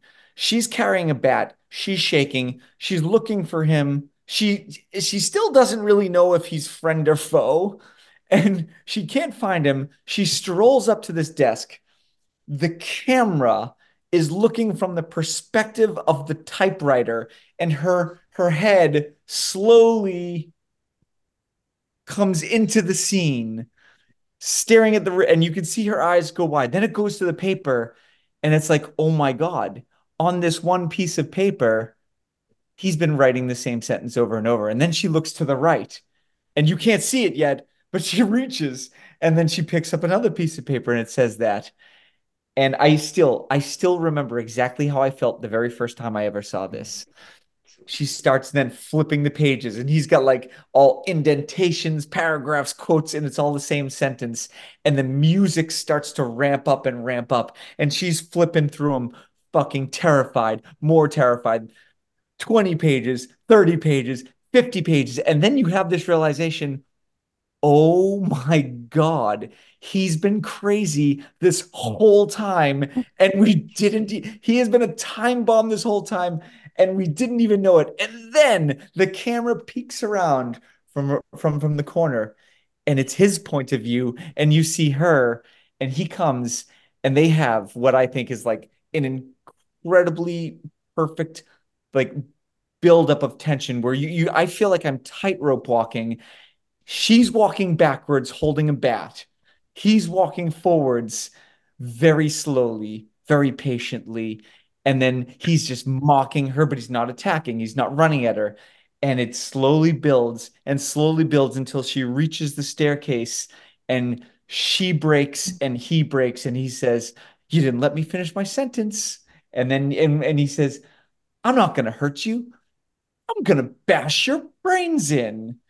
And and and I just thought that that from from start to finish, it, it, it was it was it was it was an absolute I'll, I'll, I'll take it a step further, Bry.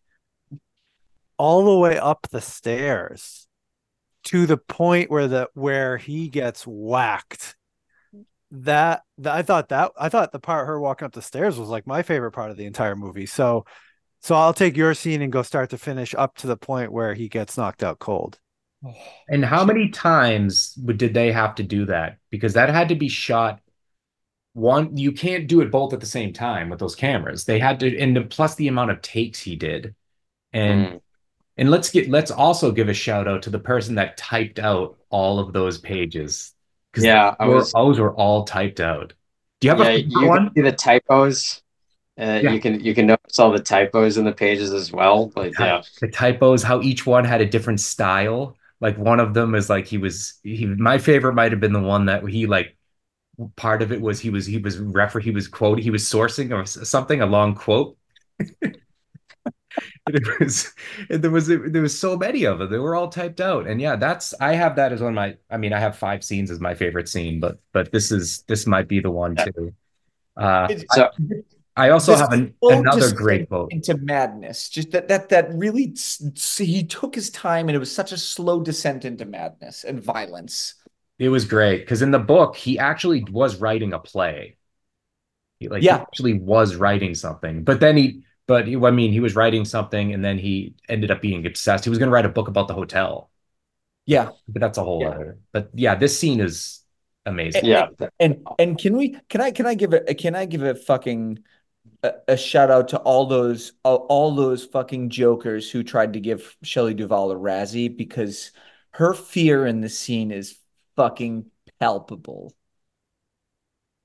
I, I, I, don't see how you can watch that scene and think that she should get a rat. I'm sorry. I just she was don't... also we didn't talk about it as much, uh, but the earlier scene when she came to check on him, like she's like, "Hey, maybe I'll come back later. Some sandwiches. You can have me read something."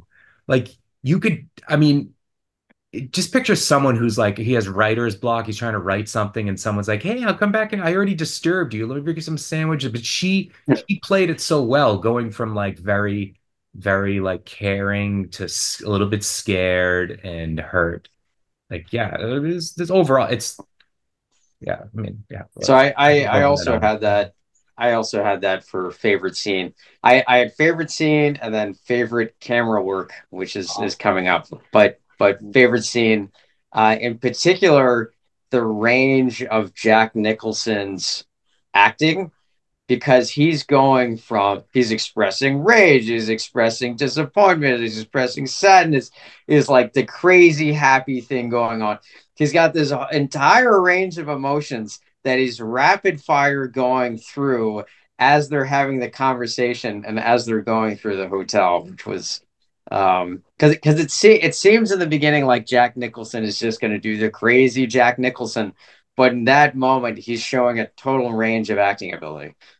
Yeah, you're right. Yeah, and, and it's almost like because everybody knows that he can be crazy Jack Nicholson, but the fact that he's not and you know he's on the verge of it, it's that anticipation that actually makes it scarier, not the actual, you know, it, it, it's all in the like Hitchcock, man. It's all in the buildup. It's not in the actual event itself. It's in the buildup. And for that, the buildup. You see how long it is from that table up the stairs? And they were walking slow. Okay. She knocks him out. He falls down the stairs. She drags him to the food locker. He gets locked in the food locker. And Grady eventually lets him out of the food locker. And you never find out how. Uh, which which I appreciate because in the Simpsons spoof, they just yeah, Moe is going, uh, Homer, me and the ghouls uh, are uh, getting a little bit worried about uh, the progress we're making here. And then they just open the door and just a bunch of like Moe and a bunch of ghouls just come in and drag him screaming out of the fridge.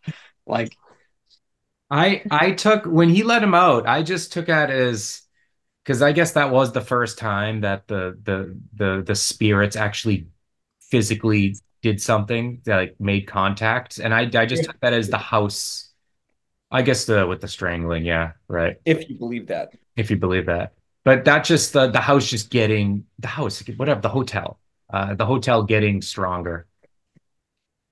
Um, okay, and then there's that there's that pretty awesome shot, obviously, of Jack and his head against the door, and the camera, like Kubrick. Uh, you, you, there's always the, the, these famous shots of him making the movie, like looking, he's laying on the floor below Jack, doing. You know, oh, that's great, and that's such a memorable shot. So memorable. That's that's just Kubrick being like, yeah, what if we shoot it down here? Do you think? And it's funny, and there's even more memorable shots and quotes to come. oh my god, it's a, it's sorry, it's been like an hour and a half. Okay, red rum time, guys. Red rum. We now we haven't even talked about red rum yet. We haven't even talked about red rum because it's been dropped. It's been dropped in the book. It's been dropped in the movie, and it's like, what red rum? What is it? And so, of course, red rum is revealed once again through a mirror. Right when when Shelley Duvall, Wendy looks into the mirror, sees murder. They zoom in on it. The music goes crazy. Hopefully, you get chills down your spine again. Um, and now we know that shit is about to go down. You know, Jack is Jack has been let out and he's running up with his axe. Uh, and we have one one of the I, I, mean, I don't tell me if you think I'm overstating this, but I think one of the most famous scenes in movie history. Or at oh, least like still yeah. shot and that and that that that's so there's different you know covers of the of the of the of the shining and stuff and posters but that one of jack's head through the, the door is is the best yeah it's yeah. so iconic and and of course him ad-libbing here's johnny because carson was big right yeah. at the time yeah and and although uh, even before that uh, like that even overshadowed an awesome awesome line before that when he's like little pig little pig let me in. And he just goes through the nursery rhyme. And then he came out with Here's Johnny. And then the most iconic shot in like horror history. So okay. Um, although they, although uh, Stephen King wasn't too impressed in his later years. I believe I believe oh. he called it all surface level. Well, he was describing it as surface level entertainment. He says, I described the film as a beautiful car that had no engine in it. I I I we I'm gonna hold. I'm gonna hold. Okay, my, okay, we'll go. I'm on. gonna hold my thoughts on that. But I, am glad yeah. you teased that, Pete. I'm glad you teased. He that. says good things too, but anyways, I'm glad you teased it. Okay, so then Hallorann shows up. One of the quickest and maybe most surprising movie deaths for those who might have read the book. Wait, let's let's let's back up a step here and let's talk about Hallorann's uh, apartment decoration, his home decor. Oh, I have that down as a note. Yes, we do need to talk about that because that is he. That is a smooth operator. The way he, the way he's, he's he, did those posters are amazing. well, so was that was that, that Kubrick, was that Kubrick's idea or what? It must have been. It wasn't in the book. I'll tell you that. It was done in like, the book. He's in Miami. He's in Miami. I, I presumably like at this time. Even the shirt that he's wearing, he just looks like he's just just ready to go out and slay. And and just his whole trip, like they didn't have to see him sitting on the airplane all that time. I guess it was to show that he didn't just magically appeared, but they spent a lot of time with him en route to the to the hotel and him calling up as the guy who's in Rocky, right? He was Apollo Creed's manager. Yeah. That he gets the uh, oh. he gets the the snowmobile from or the snowcat. Yeah, so so this this guy he has to get on a plane, fly from Miami to Denver, drive five hours, pick up uh, a, a massive off-road snowmobile, drive through the mountains to the Overlook Hotel, makes it five minutes into the hotel, and takes an axe to the chest. And the whole, having read the book, the whole time I'm like, he's not really dead, is he? Like he survived. Like that it it went into his chest below the heart. Like he's not dead, right? He can't be dead. He's not dead. No, no, he gets up, he gets injured by a by a hedge animal, and then he saves them, right? No, he gets no. killed. No, he's dead. vicious he's He definitely way. still saved them though. He still like it wasn't pointless because it was that that pulled Jack away from the door. So he still saved them. Yeah, and and it's so interesting. It's done so well too because in the book he has the feeling that he's going to die and not come back alive. And then so I thought for sure reading the book that he was going to die. Yeah. But then I was super surprised at the end of the book. I'm like, oh wow, this really did take a different direction. They're like fishing on the docks at the end. I'm like, okay. yeah. Yeah. Yeah, it's kind of a happy ending, actually. Yeah, it's like Uncle Yeah. Hallorann, you know? Yeah. Uncle Scatman. Uncle Scatman, little Scatman, come on, can I come over and look at your posters, Uncle Scatman? Okay, so so he's dead. Uh, Wendy is now out of the room. She's climbing some stairs, and she sees a very, for those who go deep into the Shining analyses, a really strange scene of a, a man in a bear suit going down on a man in a tuxedo in a room. Oh, that's the that tho- that's from the book. That's the old owner of the hotel, and he has like Yes. a like a like a fuck buddy that that oh, that's that from the book. yeah Yeah. he, he Yes, has this guy the- that well, it's not from the. It's an ode to the book. It's not in the book. It's an is- ode. To well, no, that part isn't in the book, but there's a character in the book. He's the one of the original owners of the hotel, and he has this guy. He's kind of like a like a yeah, like a fuck buddy, and he and he dresses up like a dog at one of the parties in the ballroom, and he has him. He's like teasing him and have him do tricks and stuff. Yeah, it's Ro- it's Roger and Forrester Winter, the co-owner of the hotel.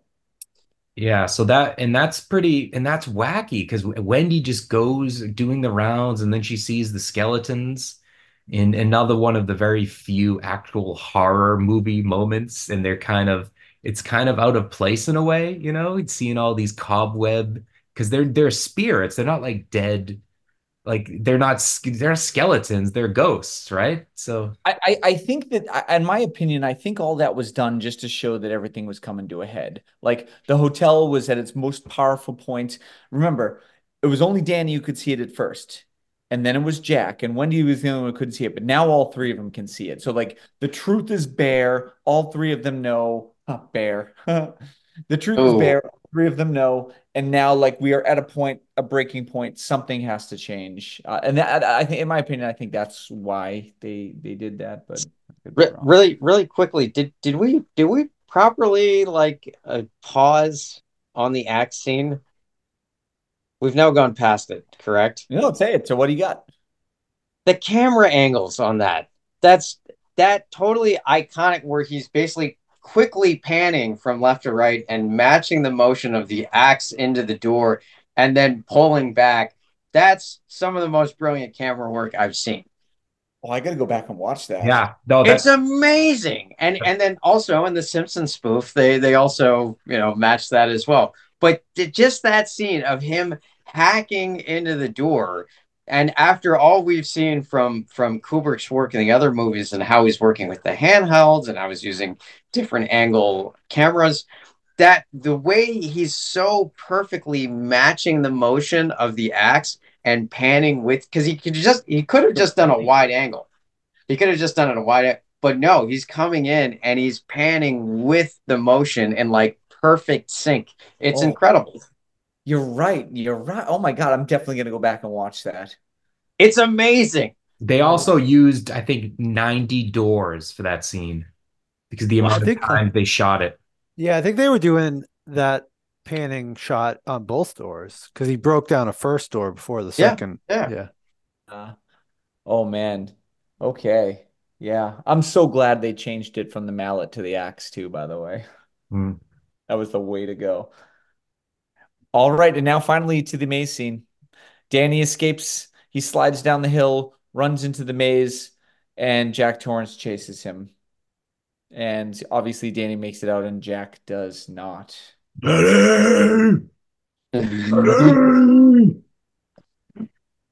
Well, that's pretty good. You're you got a, you got a decent Jack Torrance impression, Ryuch. Maybe it's because I'm in the bathroom right of the room 237 right now. So something interesting that I've seen, you know, they, they, you know how people overanalyze everything. I forgot, I forgot. I really wish I could credit this, but I forgot who who I read this from on on. You know, there's somebody on YouTube. Um, it were you know it was an interesting analysis saying like Danny, the way that he fooled Jack and got him stuck in the maze and eventually led to his death, retraced his steps And I, you know, I'm not down with the conspiracy theories, but like these little analyses are cute, right? So somebody saying that like his ability to be able to retrace eh, retrace and walk into the past and look into the past and use that to your advantage meant the difference between life and death whereas Jack was never able to uh, effectively deal with his past and so he he died. Now again, that's probably reading way too much into it, but uh, I thought that was pretty clever. Uh, I it, it was it, it was kind of a confusing scene initially too because yeah, I I didn't see the footsteps. All I saw was Danny just like moving very strangely. I was just like, is he freezing to death? Like, what what is going on here? And then I was like, oh, oh, he's retracing his steps so that uh, uh, Jack can't see where he's gone in the snow. And then actually, I mean, I mean, that's that's that's that was the one point where I was like, well done, child. Well done, child. Because the fact that he could figure out is like, okay, he's tracing me by my footsteps. So if I just end and I retrace it and then use those same footsteps to find myself out of the maze, like that's some high level thinking for well, what is that? It was like six. No, no, it could have been Tony's idea. Could have been an idea from thirty years later. Gosh. All right, and and and that's that. And then we zoom in on we zoom in on a picture and shows that Jack has has always been the caretaker, as we learned from Grady, who is the father from A Clockwork Orange. So wow, wait, that might even have to put him up. It, now, it's one thing to be a father of the guy from Clockwork Orange, but if you're also the father of the Grady twins, that's got to nominate you for an award at the end of the Ooh, year. Ooh, the best oh. parent, best parenting. Should we should we change it from worst to best? Oh my god. Because that's like dual. That's two straight movies. He's a terrible parent. You know what? I always, you know what? That's a good. That's a good point because you you assume Jack gets the award for worst parenting, but would Grady Oh yeah, I hadn't thought about that. Oh, Grady, man. Oh. And wow. then and then his his his work on his work on the guy from A Clockwork Orange too. It's like that's that that's that's just another layer. That's that's that's right. Jack is only single homicide. Grady is triple. Yeah. Jack doesn't kill any. Oh no, he well he, doesn't kill his he doesn't kill his children though. He, he like we talk. Yeah, we get a Hallorann though. He, he Scatman. He killed the Scatman. He did kill Scatman. Okay, so uh Raguch, I think may do we have a comment from another fifth member or um I think so. I do believe this is this is the point where we like to go to a segment we call QQ says. Meow. Uh-huh, uh-huh, meow. Um First off, would anyone like to point out where I am? Meow. Looks like you're in the bathroom of the Overlook Hotel, QQ. oh, meow. Correct, Brian. Um, meow. There are a lot of conspiracy theories we know, meow. But has anyone know familiar with the cat conspiracy theory of Shining? Meow. No. Okay. On. hold on. Um, hold on. Let me. I'm trying to put. It's hard without thumbs. I'm trying to put a photo in the chat. Would everyone look at the chat and look at the photo? And someone can someone describe meow what you see in the photo? Just uh, just a quick uh, uh Pete. Isn't isn't chat uh a cat in French? We meow. Meow meow meow. Okay, look at the okay. picture. And that's my segment. We're looking. Meow a still shot of Hallorann when he's giving the tour. All right, Hallorann is giving the tour, uh, and this is right before he tells the sh- he, he, talks to Danny via the shine, and it looks like there's Tang, Kool Aid, Calumet, baking powder, and of course a number of different cans of tomato sauce with QQ's face on it. the, the, hidden, the hidden cat, the hidden cats in the, in the cans from the story. You know, I never would have caught that detail unless you, you hadn't pointed it out to us. That's that's an amazing eye, QQ. Yeah, incredible, incredible. Meow, your, meow, your meow meowcome. so next, uh, we we we don't have to we because we talked a lot about differences between the book, uh, the book and the movie, but um, you know, I, I gotta say, I really enjoyed the book. I think the book is very good. I enjoyed the movie a lot more. And it's not because I love movies over books, just pound for pound, my enjoyment. Uh, this was this is a cinematic masterpiece. And the book was I mean, I- awesome. I'm definitely gonna watch the movie again. I'm probably not gonna read the book again. I would read. I mean, granted, it is it, it's a long novel. Yeah, it's long, but it's it's a quick read. It's not a dense, you know, it's a Stephen King. It's re- it's I was surprised at how I haven't read a Stephen King in years, and it's it's probably my favorite book of his. You, you Yeah. know, The few that I've read was really good. I, I guess you know what what the, the the difference maker for me is that is that I think King wrote a little bit more of a storybook ending, um, which is fine. I have no problem with that. Um, but what Kubrick did, I thought was just better. Um, and and and I'm not one of those people who thinks like just because somebody writes a fucking book that whoever makes the movie has to make it like the book. No, they can make it however they want. Just like and the people who read the book just have to calm the fuck down and just just know that you're going into something completely different. Like it's a whole different experience when you watch something versus when you read something have an imagination. You have to change things. And in this case, uh, he changed it. And I thought he changed it for the better. Kubrick made it he made it horrifying. He made it way scarier than King did. Because in King's version, like there was refuge. Hell, in King's version, there Jack Torrance actually was one of the protagonists.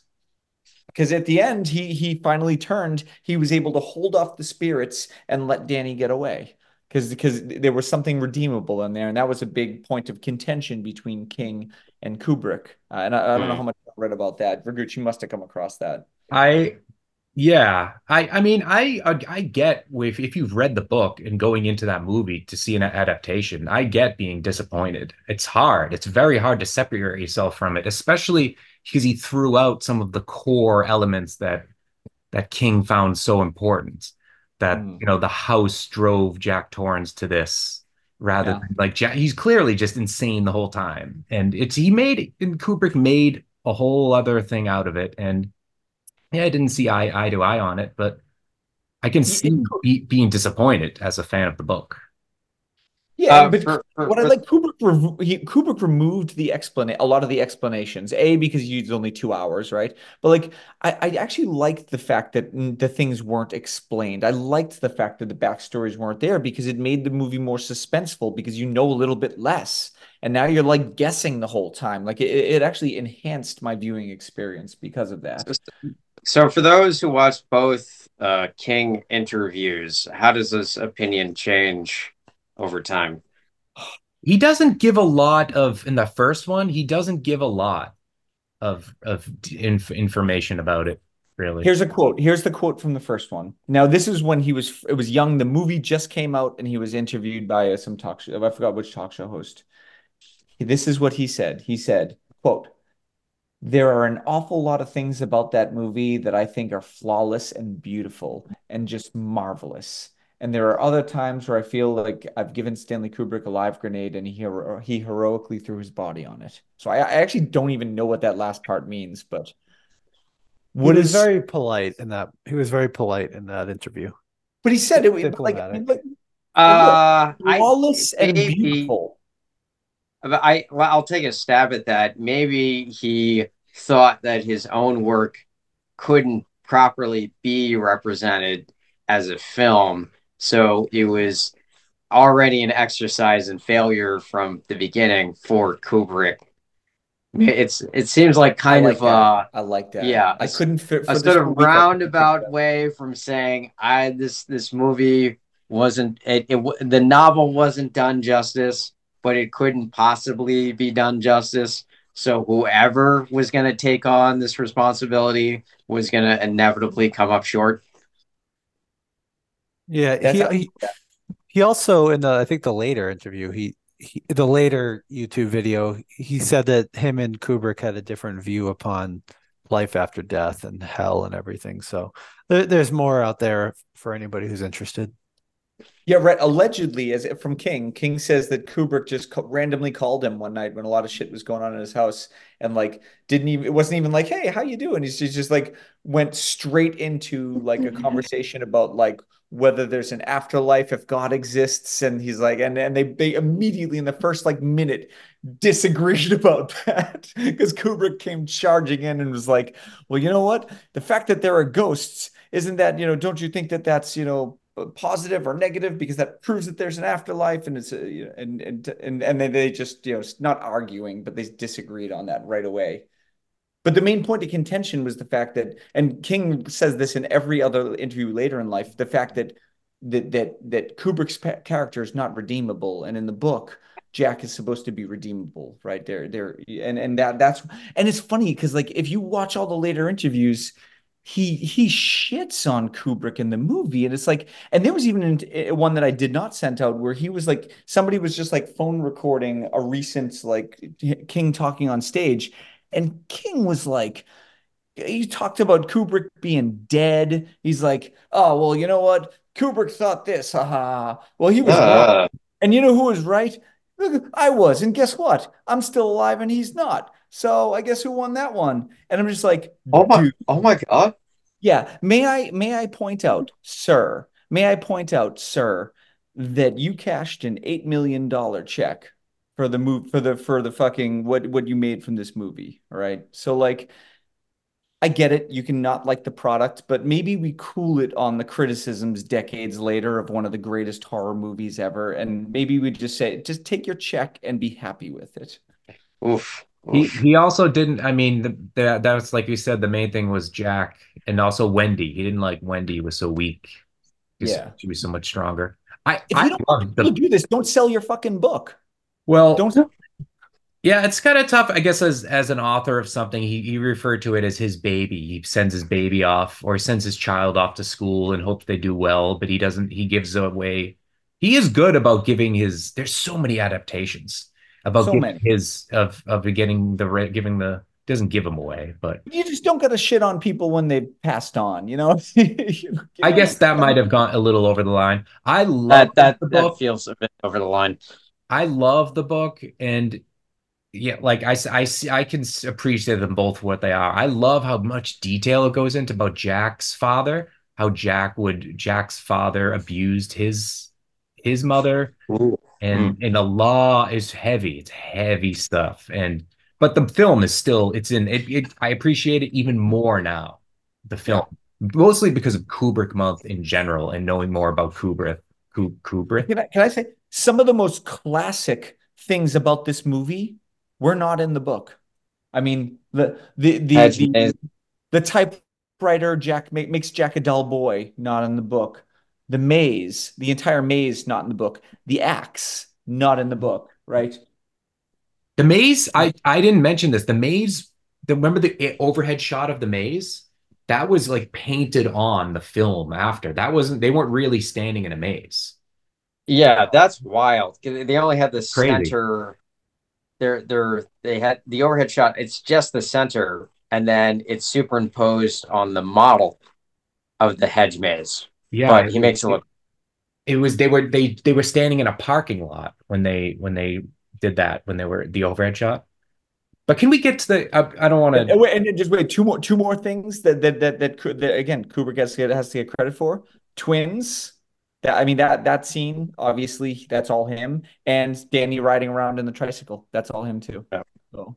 No, it's a great. Um, it's, it's a classic. It's in my you know it's now it's in my top five at least of horror all-time horror film and i'm a horror fan I, am gonna have to call it in five minutes just uh, all right we gotta we gotta get to the conspiracy theories can we find okay here we are Two thirty. we'll try, to, we'll try to find a way to not do like half an hour conspiracy theories here let's try to sum them up all Just right. sum them up. What do we take it, Bruce? You want me to walk? I'll walk you through this. The Native Americans, which I don't, like I said, I think that's just subtext of the film. It was built on an irredeemable burial ground, the white man's burden, the cans, which it, Kubrick is famously adjusting the cans in the in the pantry. You know the ones, but QQ pointed out they have cats on them. But there's one of an Indian, and it means peace pipe. Uh, there's a lot of Indian stuff. I, I believe I, I used to we used to use that that particular baking powder. I remember growing up with an Indian headdress uh, baking powder. Uh, fun fact there. There you go. And they got the theme. The there's just Indian, uh, Native American art. All the clothes they're wearing. It's it's all over the place. The just the the theme of the the, the white man, um, you know, coming in, stealing the land, all that stuff. Where the one the most out there. Let's go with the most out there. The Holocaust subtext. So Pete, just so you know, the Holocaust. The, these are these are what fans think represent that the film is about referencing the Holocaust, mostly the number 42. So somebody counted the cars. There are 42 cars in the parking lot of the Over Hotel Hotel. There's 42, number 42 on the license plate. The, that, this is what I was thinking of the of the, The movie. seven. The summer of 42, because 1942 was kind of the height of the Holocaust, I guess, or the beginning, the start of it. Uh, two times three times seven equals 42, room 237. Um, the typewriter, the German typewriter. This is this, and then also the most out there, uh, the people, because this Kubrick has all those slow dissolves, which people go nuts over the slow dissolves. I think they're great just because they're visually stunning. But the ones where the people, the luggage dissolves into people, that's representing the Holocaust, but the way that there are just piles of luggage um, of the dead people. And uh, the, the, there's one thing where Jack's Hitler mustache, when he fades, his hair is as it dissolves into the picture of him at the end, the black and white photo. He's got like a Hitler mustache. Uh, we talked about the Apollo moon landing. Um, one The sexual abuse. the sexual abuse, uh, the the the one that was ridiculous. Remember the phallic one where where when Ullman shakes Jack's hands in the office, his paper file is in it's protruding out of him like a phallic symbol. It, it's like a square. It makes no sense. Ridiculous. But but it's But worthy enough to be repeated here. but the one thing I I really like is that so the, when Hallorann goes by a car crash when he's driving to the Overlook Hotel, Yes. there's a red Volkswagen in in a car crash that's in the underneath the truck, the semi, and that was the car that the red Volkswagen was in the book. So Yeah. the, the person read it as like an fu to Stephen King, which I kind of I am on board with that. I thought it was an homage to maybe it doesn't have to be an FU. It could just be like an homage. Be like, hey, I know I changed the car. Here you go, buddy. I mean, they classically Here's- butted heads. They were butting heads about this at the time. Over. Like, like he not only just the changes he made, he threw out Stephen King's screenplay. Stephen King wrote a screenplay for this, and Kubrick Yes. threw Oh it out. wow! Yeah. And I do believe that all the stuff, like the Apollo 11 shirt, I don't think he's he, he's he's making a an uh, uh, what do you call it? A confession about the moon landing. I feel like he's just trolling people. That's a guy because Kubrick is just he is in control of every single detail of this film.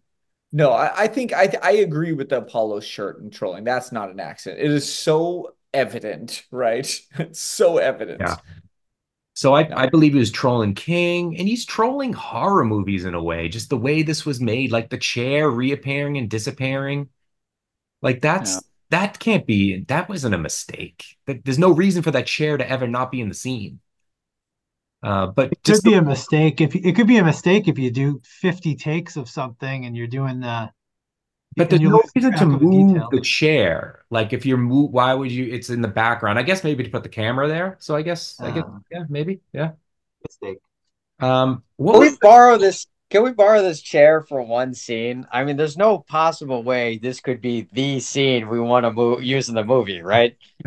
it's so funny because it disappears.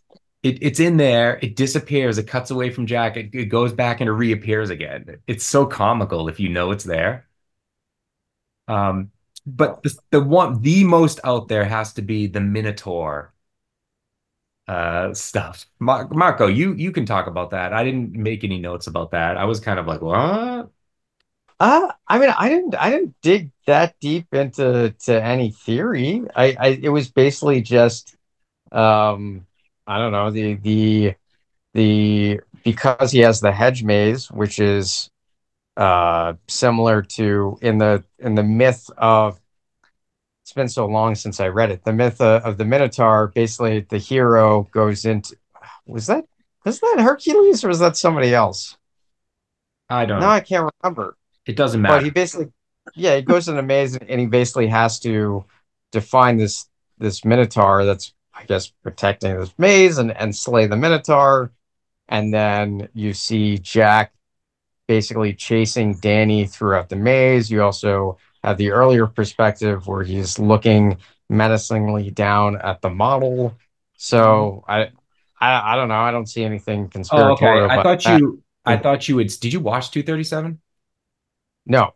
Oh, okay. Well, there's also earlier there's a when Danny's playing in the in the game room when he's waiting for them when they're going on the tour of the hotel. There's this there's a Monarch poster in the back when the twins show up, and this it's a ski post. Somebody's skiing and it looks like a men, mentor minotaur by this Uh, Minotaur. minotaur, and then on the other side of the twins is a bull. So, and there was a whole theory about about that, and it's it, it was it was out. It was fun. I had a lot of fun. Uh, No, that that is fun. That is fun. But are, Yeah, are we yeah, 'cause taking how- the, the the only thing about like these quote unquote conspiracy theories is it's kind of like I, what it just sounds like some of this is just attention to detail. And just exactly. the artist drawing on inspirations and, and wanting to they, they sound more like easter eggs than uh like conspiracy theories basically. the, the Holocaust one is kind of That's a little okay that that's a little yeah yeah yeah. But but I think that just goes to the magic of a film like this. When you there's so much in it that you so much can be can be you know read into it. Just I do think the sexual abuse one it's not wild and out there. It isn't it isn't wild and out there, but I just think it's wrong. So Yeah, the the conspiracy theories one are like it sounds more like the the sexual abuse one. The Apollo Eleven land, like faked moon landing, like that's obviously a conspiracy theory. I think that's the only one that actually qualifies as a conspiracy theory, though. not the Holocaust one? No, that that would because again, why is it a conspiracy? It could just be inspiration of the artist. Or, or, or just like I guess just them seeing things that aren't there. oh, and another another thing was was that by him mentioning the three little pigs, that was and this is a stretch because an early Three Little Pigs was was Walt Disney cartoon and referencing Walt Disney's. It was very anti-Semitic. The early Walt like Three Little Pig cartoons. Oh, oh, that's right, because the wolf was supposed to be uh, a a quote unquote a Jew, Right. In, in the yeah, Oh, yeah, yeah, I never knew that. yeah. It was very very anti-Semitic. Yeah, Oh my there you go. So that's that just feeds into the whole uh All right. Holocaust subtext. So so move on. This is no we're on no dump. I actually have no notes to dump. I've talked about everything I need to talk about. I don't. got I, I, I talked about everything too. We can, for the interest of time, we can. Um, I, I've I've got a I've got a just a, a couple. I, I I wrote down a note that said, I um I can't tell if. Uh, hold on, give me. Hold on, give me a second here. I love it. I- Pete's folding laundry right now too. I just- Here, oh, okay, okay, okay. Can't tell if Jack Nicholson is being creepy or just being Jack Nicholson. What's the difference? That's Ooh, that was wow. my Oh my God! I just quoted Jack Nicholson there too from the from um The Departed. ooh deep cut. Ask you is what's the difference? it's funny because that's that's what people knocked him for in The Departed was that he was just being Jack. Nicholson. Um, second second note was forgot to mention during the the bar scene when he's he's taking the alcohol and he's talking to Lloyd. He uh yeah, yeah, the old uh sperm bank upstairs and he refers to his wife as a sperm bank. Yeah, he's he was. Oh. No, is that true? Because I see, I mis I misinterpreted that. Then I thought he was asking like, "How's the book going?" And he was saying that about his brain. I thought he was saying upstairs, meaning his head. I thought he was like, "Oh, the old sperm bank upstairs," because it was like, "How's, What your, how's your work going?" I thought he, I thought that meant like his creative brain or something. So okay, I missed the context on that one. I, I I, don't I know. just writing this novel. I'm just climaxing constantly. Like, yeah, well, no, it's what it seemed what, like. He's, he's just like mean? because when he said upstairs, I thought he was like saying your brain, your creative brain is like your sperm bank upstairs. I, I thought that's what he was saying. I don't know. I thought he was Wendy, but that's I've never heard that take. That's interesting. I've never. Yeah, I, I've, I assumed it was Wendy. I but- typically don't interpret these right, so don't worry about that one. Pete, No, that's Pete, good. Pete, Pete, Pete is pure mind. I love it. Pete, you need, he needs to make his own room 237. Yeah, yes, he does. No, he was being very like misogynistic, and yes, okay. Um, and Mark, oh, yeah. Any other quote? Any other notes? Sorry, and then and then we just do quotes. I got two quotes. Got to go for it. My first, they were both from the same exact scene, and I think they're back to back. Uh, you've had your whole fucking life to think things over. What good's a few more minutes gonna do now? One of the many quotes of his. And then, Bri, you, yours, you mentioned it earlier, which is the other one I wrote. Wendy, darling, light of my life. You don't let me finish. I'm not gonna hurt you. I'm just gonna bash your brains. I'm gonna bash them right the fuck in. Right the fuck in. Light of my life. Light of my Oh, life. it's the added detail. The extra details are just beautiful. All right, quotes. What do we got? Those are mine. All done. Yeah, no, I that's uh yeah. Strangely enough, I just I wrote down your money's no good here because I was like, what what does that mean exactly? Is that is that a is that meant to be a like a positive or a negative? Like your money's no good here because you're you know a disgusting individual, or your money's no good here because we love you so much, like we don't don't don't want to use any of your money. Well, and he's so at that scene, he's transported back into pretty much the picture at the end of the movie. He's transported back into being the manager of the whole place. So your money's Ah. not good here means like well, you're the boss, boss, you know. Yeah. uh, oh oh good good catch. And we did, did we talk about the photo at the end, or did I just Yeah, spoil it up front and we're good? Okay. Briefly, yeah, we briefly did. If you want, if you got anything No. to add, though. Yes. No, I'm good. I'm good. I just have to. I, I have the obligatory. I just feel like it is necessary to mention these two quotes. I mentioned one before. The my favorite one. Danny's not here, Mrs. Torrance, said by Tony. But you know, just because it's again one of the most iconic quotes in horror movie history. Here's Johnny. That's all. You, you gotta Yeah. you gotta shout out to that. Yeah. You you gotta say it. You had to say it. And so I think our ratings now, right? Yeah, That's it. Ratings, and then we'll we'll we'll talk about next week briefly. So, who wants to go first for their ratings? Anyone? Anyone? Mark. I'm, no, fuck it, fuck it. I'm just. Sure, I'm. sure. I'm Peter. giving it. I'm gonna um. I'm gonna give this movie a six out of five. Six. Oh, you. s- Well, what, what, yeah, what, uh, under under what rubric? Like what what what what are, are we using for Oh, six yeah, out of five? Why- Oh my God. So I'm so sorry about that. Um, I'm gonna go. Let's see. Oh boy, come back to me. Give me a second on this one. Okay, I I'll I'll give it um five feet of hallway blood out of five. Sounds good. Pete, what do you? What do you, are you gonna give a rating, or you want me to go?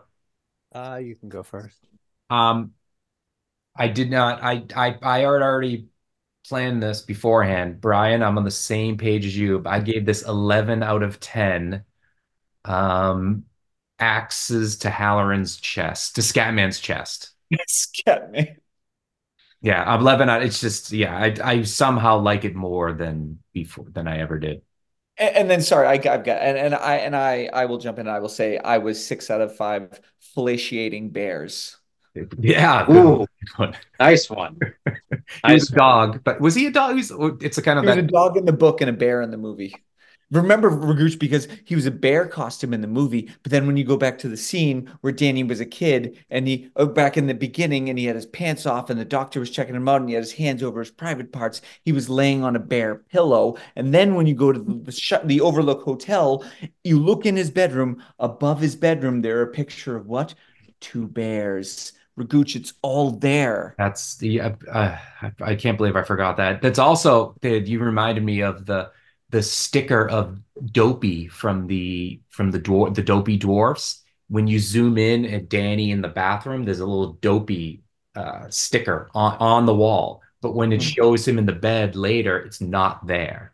So one of And- the the theories is that he's no longer he he he understands what happened at the hotel, so he's no longer a dope. So to And speak. Ragooch, but Ragooch, of course. And what's his nickname?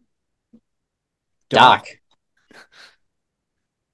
There it is. We opened it all up. We opened Guys, it wide open. It's all there. Listen, we're gonna all. Can I just and all and all of these? We we got this information from a lot of people and a lot of like different videos and stuff. We can we can just list. I say we list them all in the show credits if you can, because they all deserve credit for this shit. All the names of these people? No, no, no, Yes. just the links. The- A Oh, couple. the All right. links of all the the the supplemental. Okay. wait, wait, Pete. All right, wait, all right. Pete. Let's Pete, get Pete's rating and then I gotta go. Okay, I'm I'm giving it a uh 199 out of 237. fucking hate Uh, Hedges. fucking hate Just hedges. edges. Just so much. okay. All right, Brian. What do we what do we what are we doing next week? Uh, we're final week for Kubrick month. Final week for Kubrick. We're uh, we're going into listen. We've done. Oh my God, we've done we've done love. We've done you know mystery. We've done horror. We're going to sci-fi. Uh, and this is 2000, 2001: A Space Odyssey for next week. Awesome. Which I Also, also a novel. Also a novel. Also, I don't know who wrote it. Um, Um, Stephen King, I think. Dean Koontz. now Dean Koontz. Stop it. it's I- one one of one of the most famous novel uh sci-fi novelists. Uh, why do I never Arthur C. Clarke, who's the- who's who's considered to be one of the best hard sci-fi novelists of all time. And and can I give a fun fact about this film, or should I wait for your brand? So fact, the man. film and uh, the the film and the novel were co-written. Uh, uh, were contemporaneously written. They were written at the same time, and as Kubrick was working on the film, Arthur C. Clarke was working on the novel, and they were communicating with each other throughout the whole process. How? Okay. Well, we're t you're you're you're leading that charge next week. All right, all right, yeah, because I, I I did actually read the novel, and it's it's very very good. Oh, Nice. awesome. We got a lot of novels between all of us this this month. I've I've never seen 2001. This is one of my this just always escaped me. Yeah, I've never seen this I've only seen like the first half hour. This was another film that I I never. uh, Wait. Pete, have you seen it? No. So basically, I'm the only one who's like seen the full movie. correct. Yep. Holy shit. Okay, It'll here be we go. Exciting. If you like exciting. if you like Tarkovsky and super long drawn out scenes, you're gonna love this one. I've So so th- so this this is the the American Solaris. We'll see. Yeah, yes, yes, yes. I'm very excited. So join us next week. As for this week, do we do we have any plugs? Nope. No plugs again. If you if you don't like children, if um if you Uh, uh, if you're if you're in if you're in Thailand, you want to reach out, uh, Marco. Uh, you can contact him as like you can contact all of us at mracfilmclub at gmail.com. Any last words for anyone? uh, yeah. Shout out. Uh, uh, I have to give a plug for Mrs. Paul's fish sticks, uh, frozen frozen fish sticks, and remember, uh, they're even better when you're dead. Um, that's uh, that's my plug. All right. Sounds good. Okay. So Uh, my my plug my plug is for Calumet baking powder. All right, all right. And I'm going to plug uh, the moon. It is 2,000, uh, 237,000 miles from the Earth. and the moon, two brothers. Shout out to the moon. Shout out to the moon. All right. See you next week.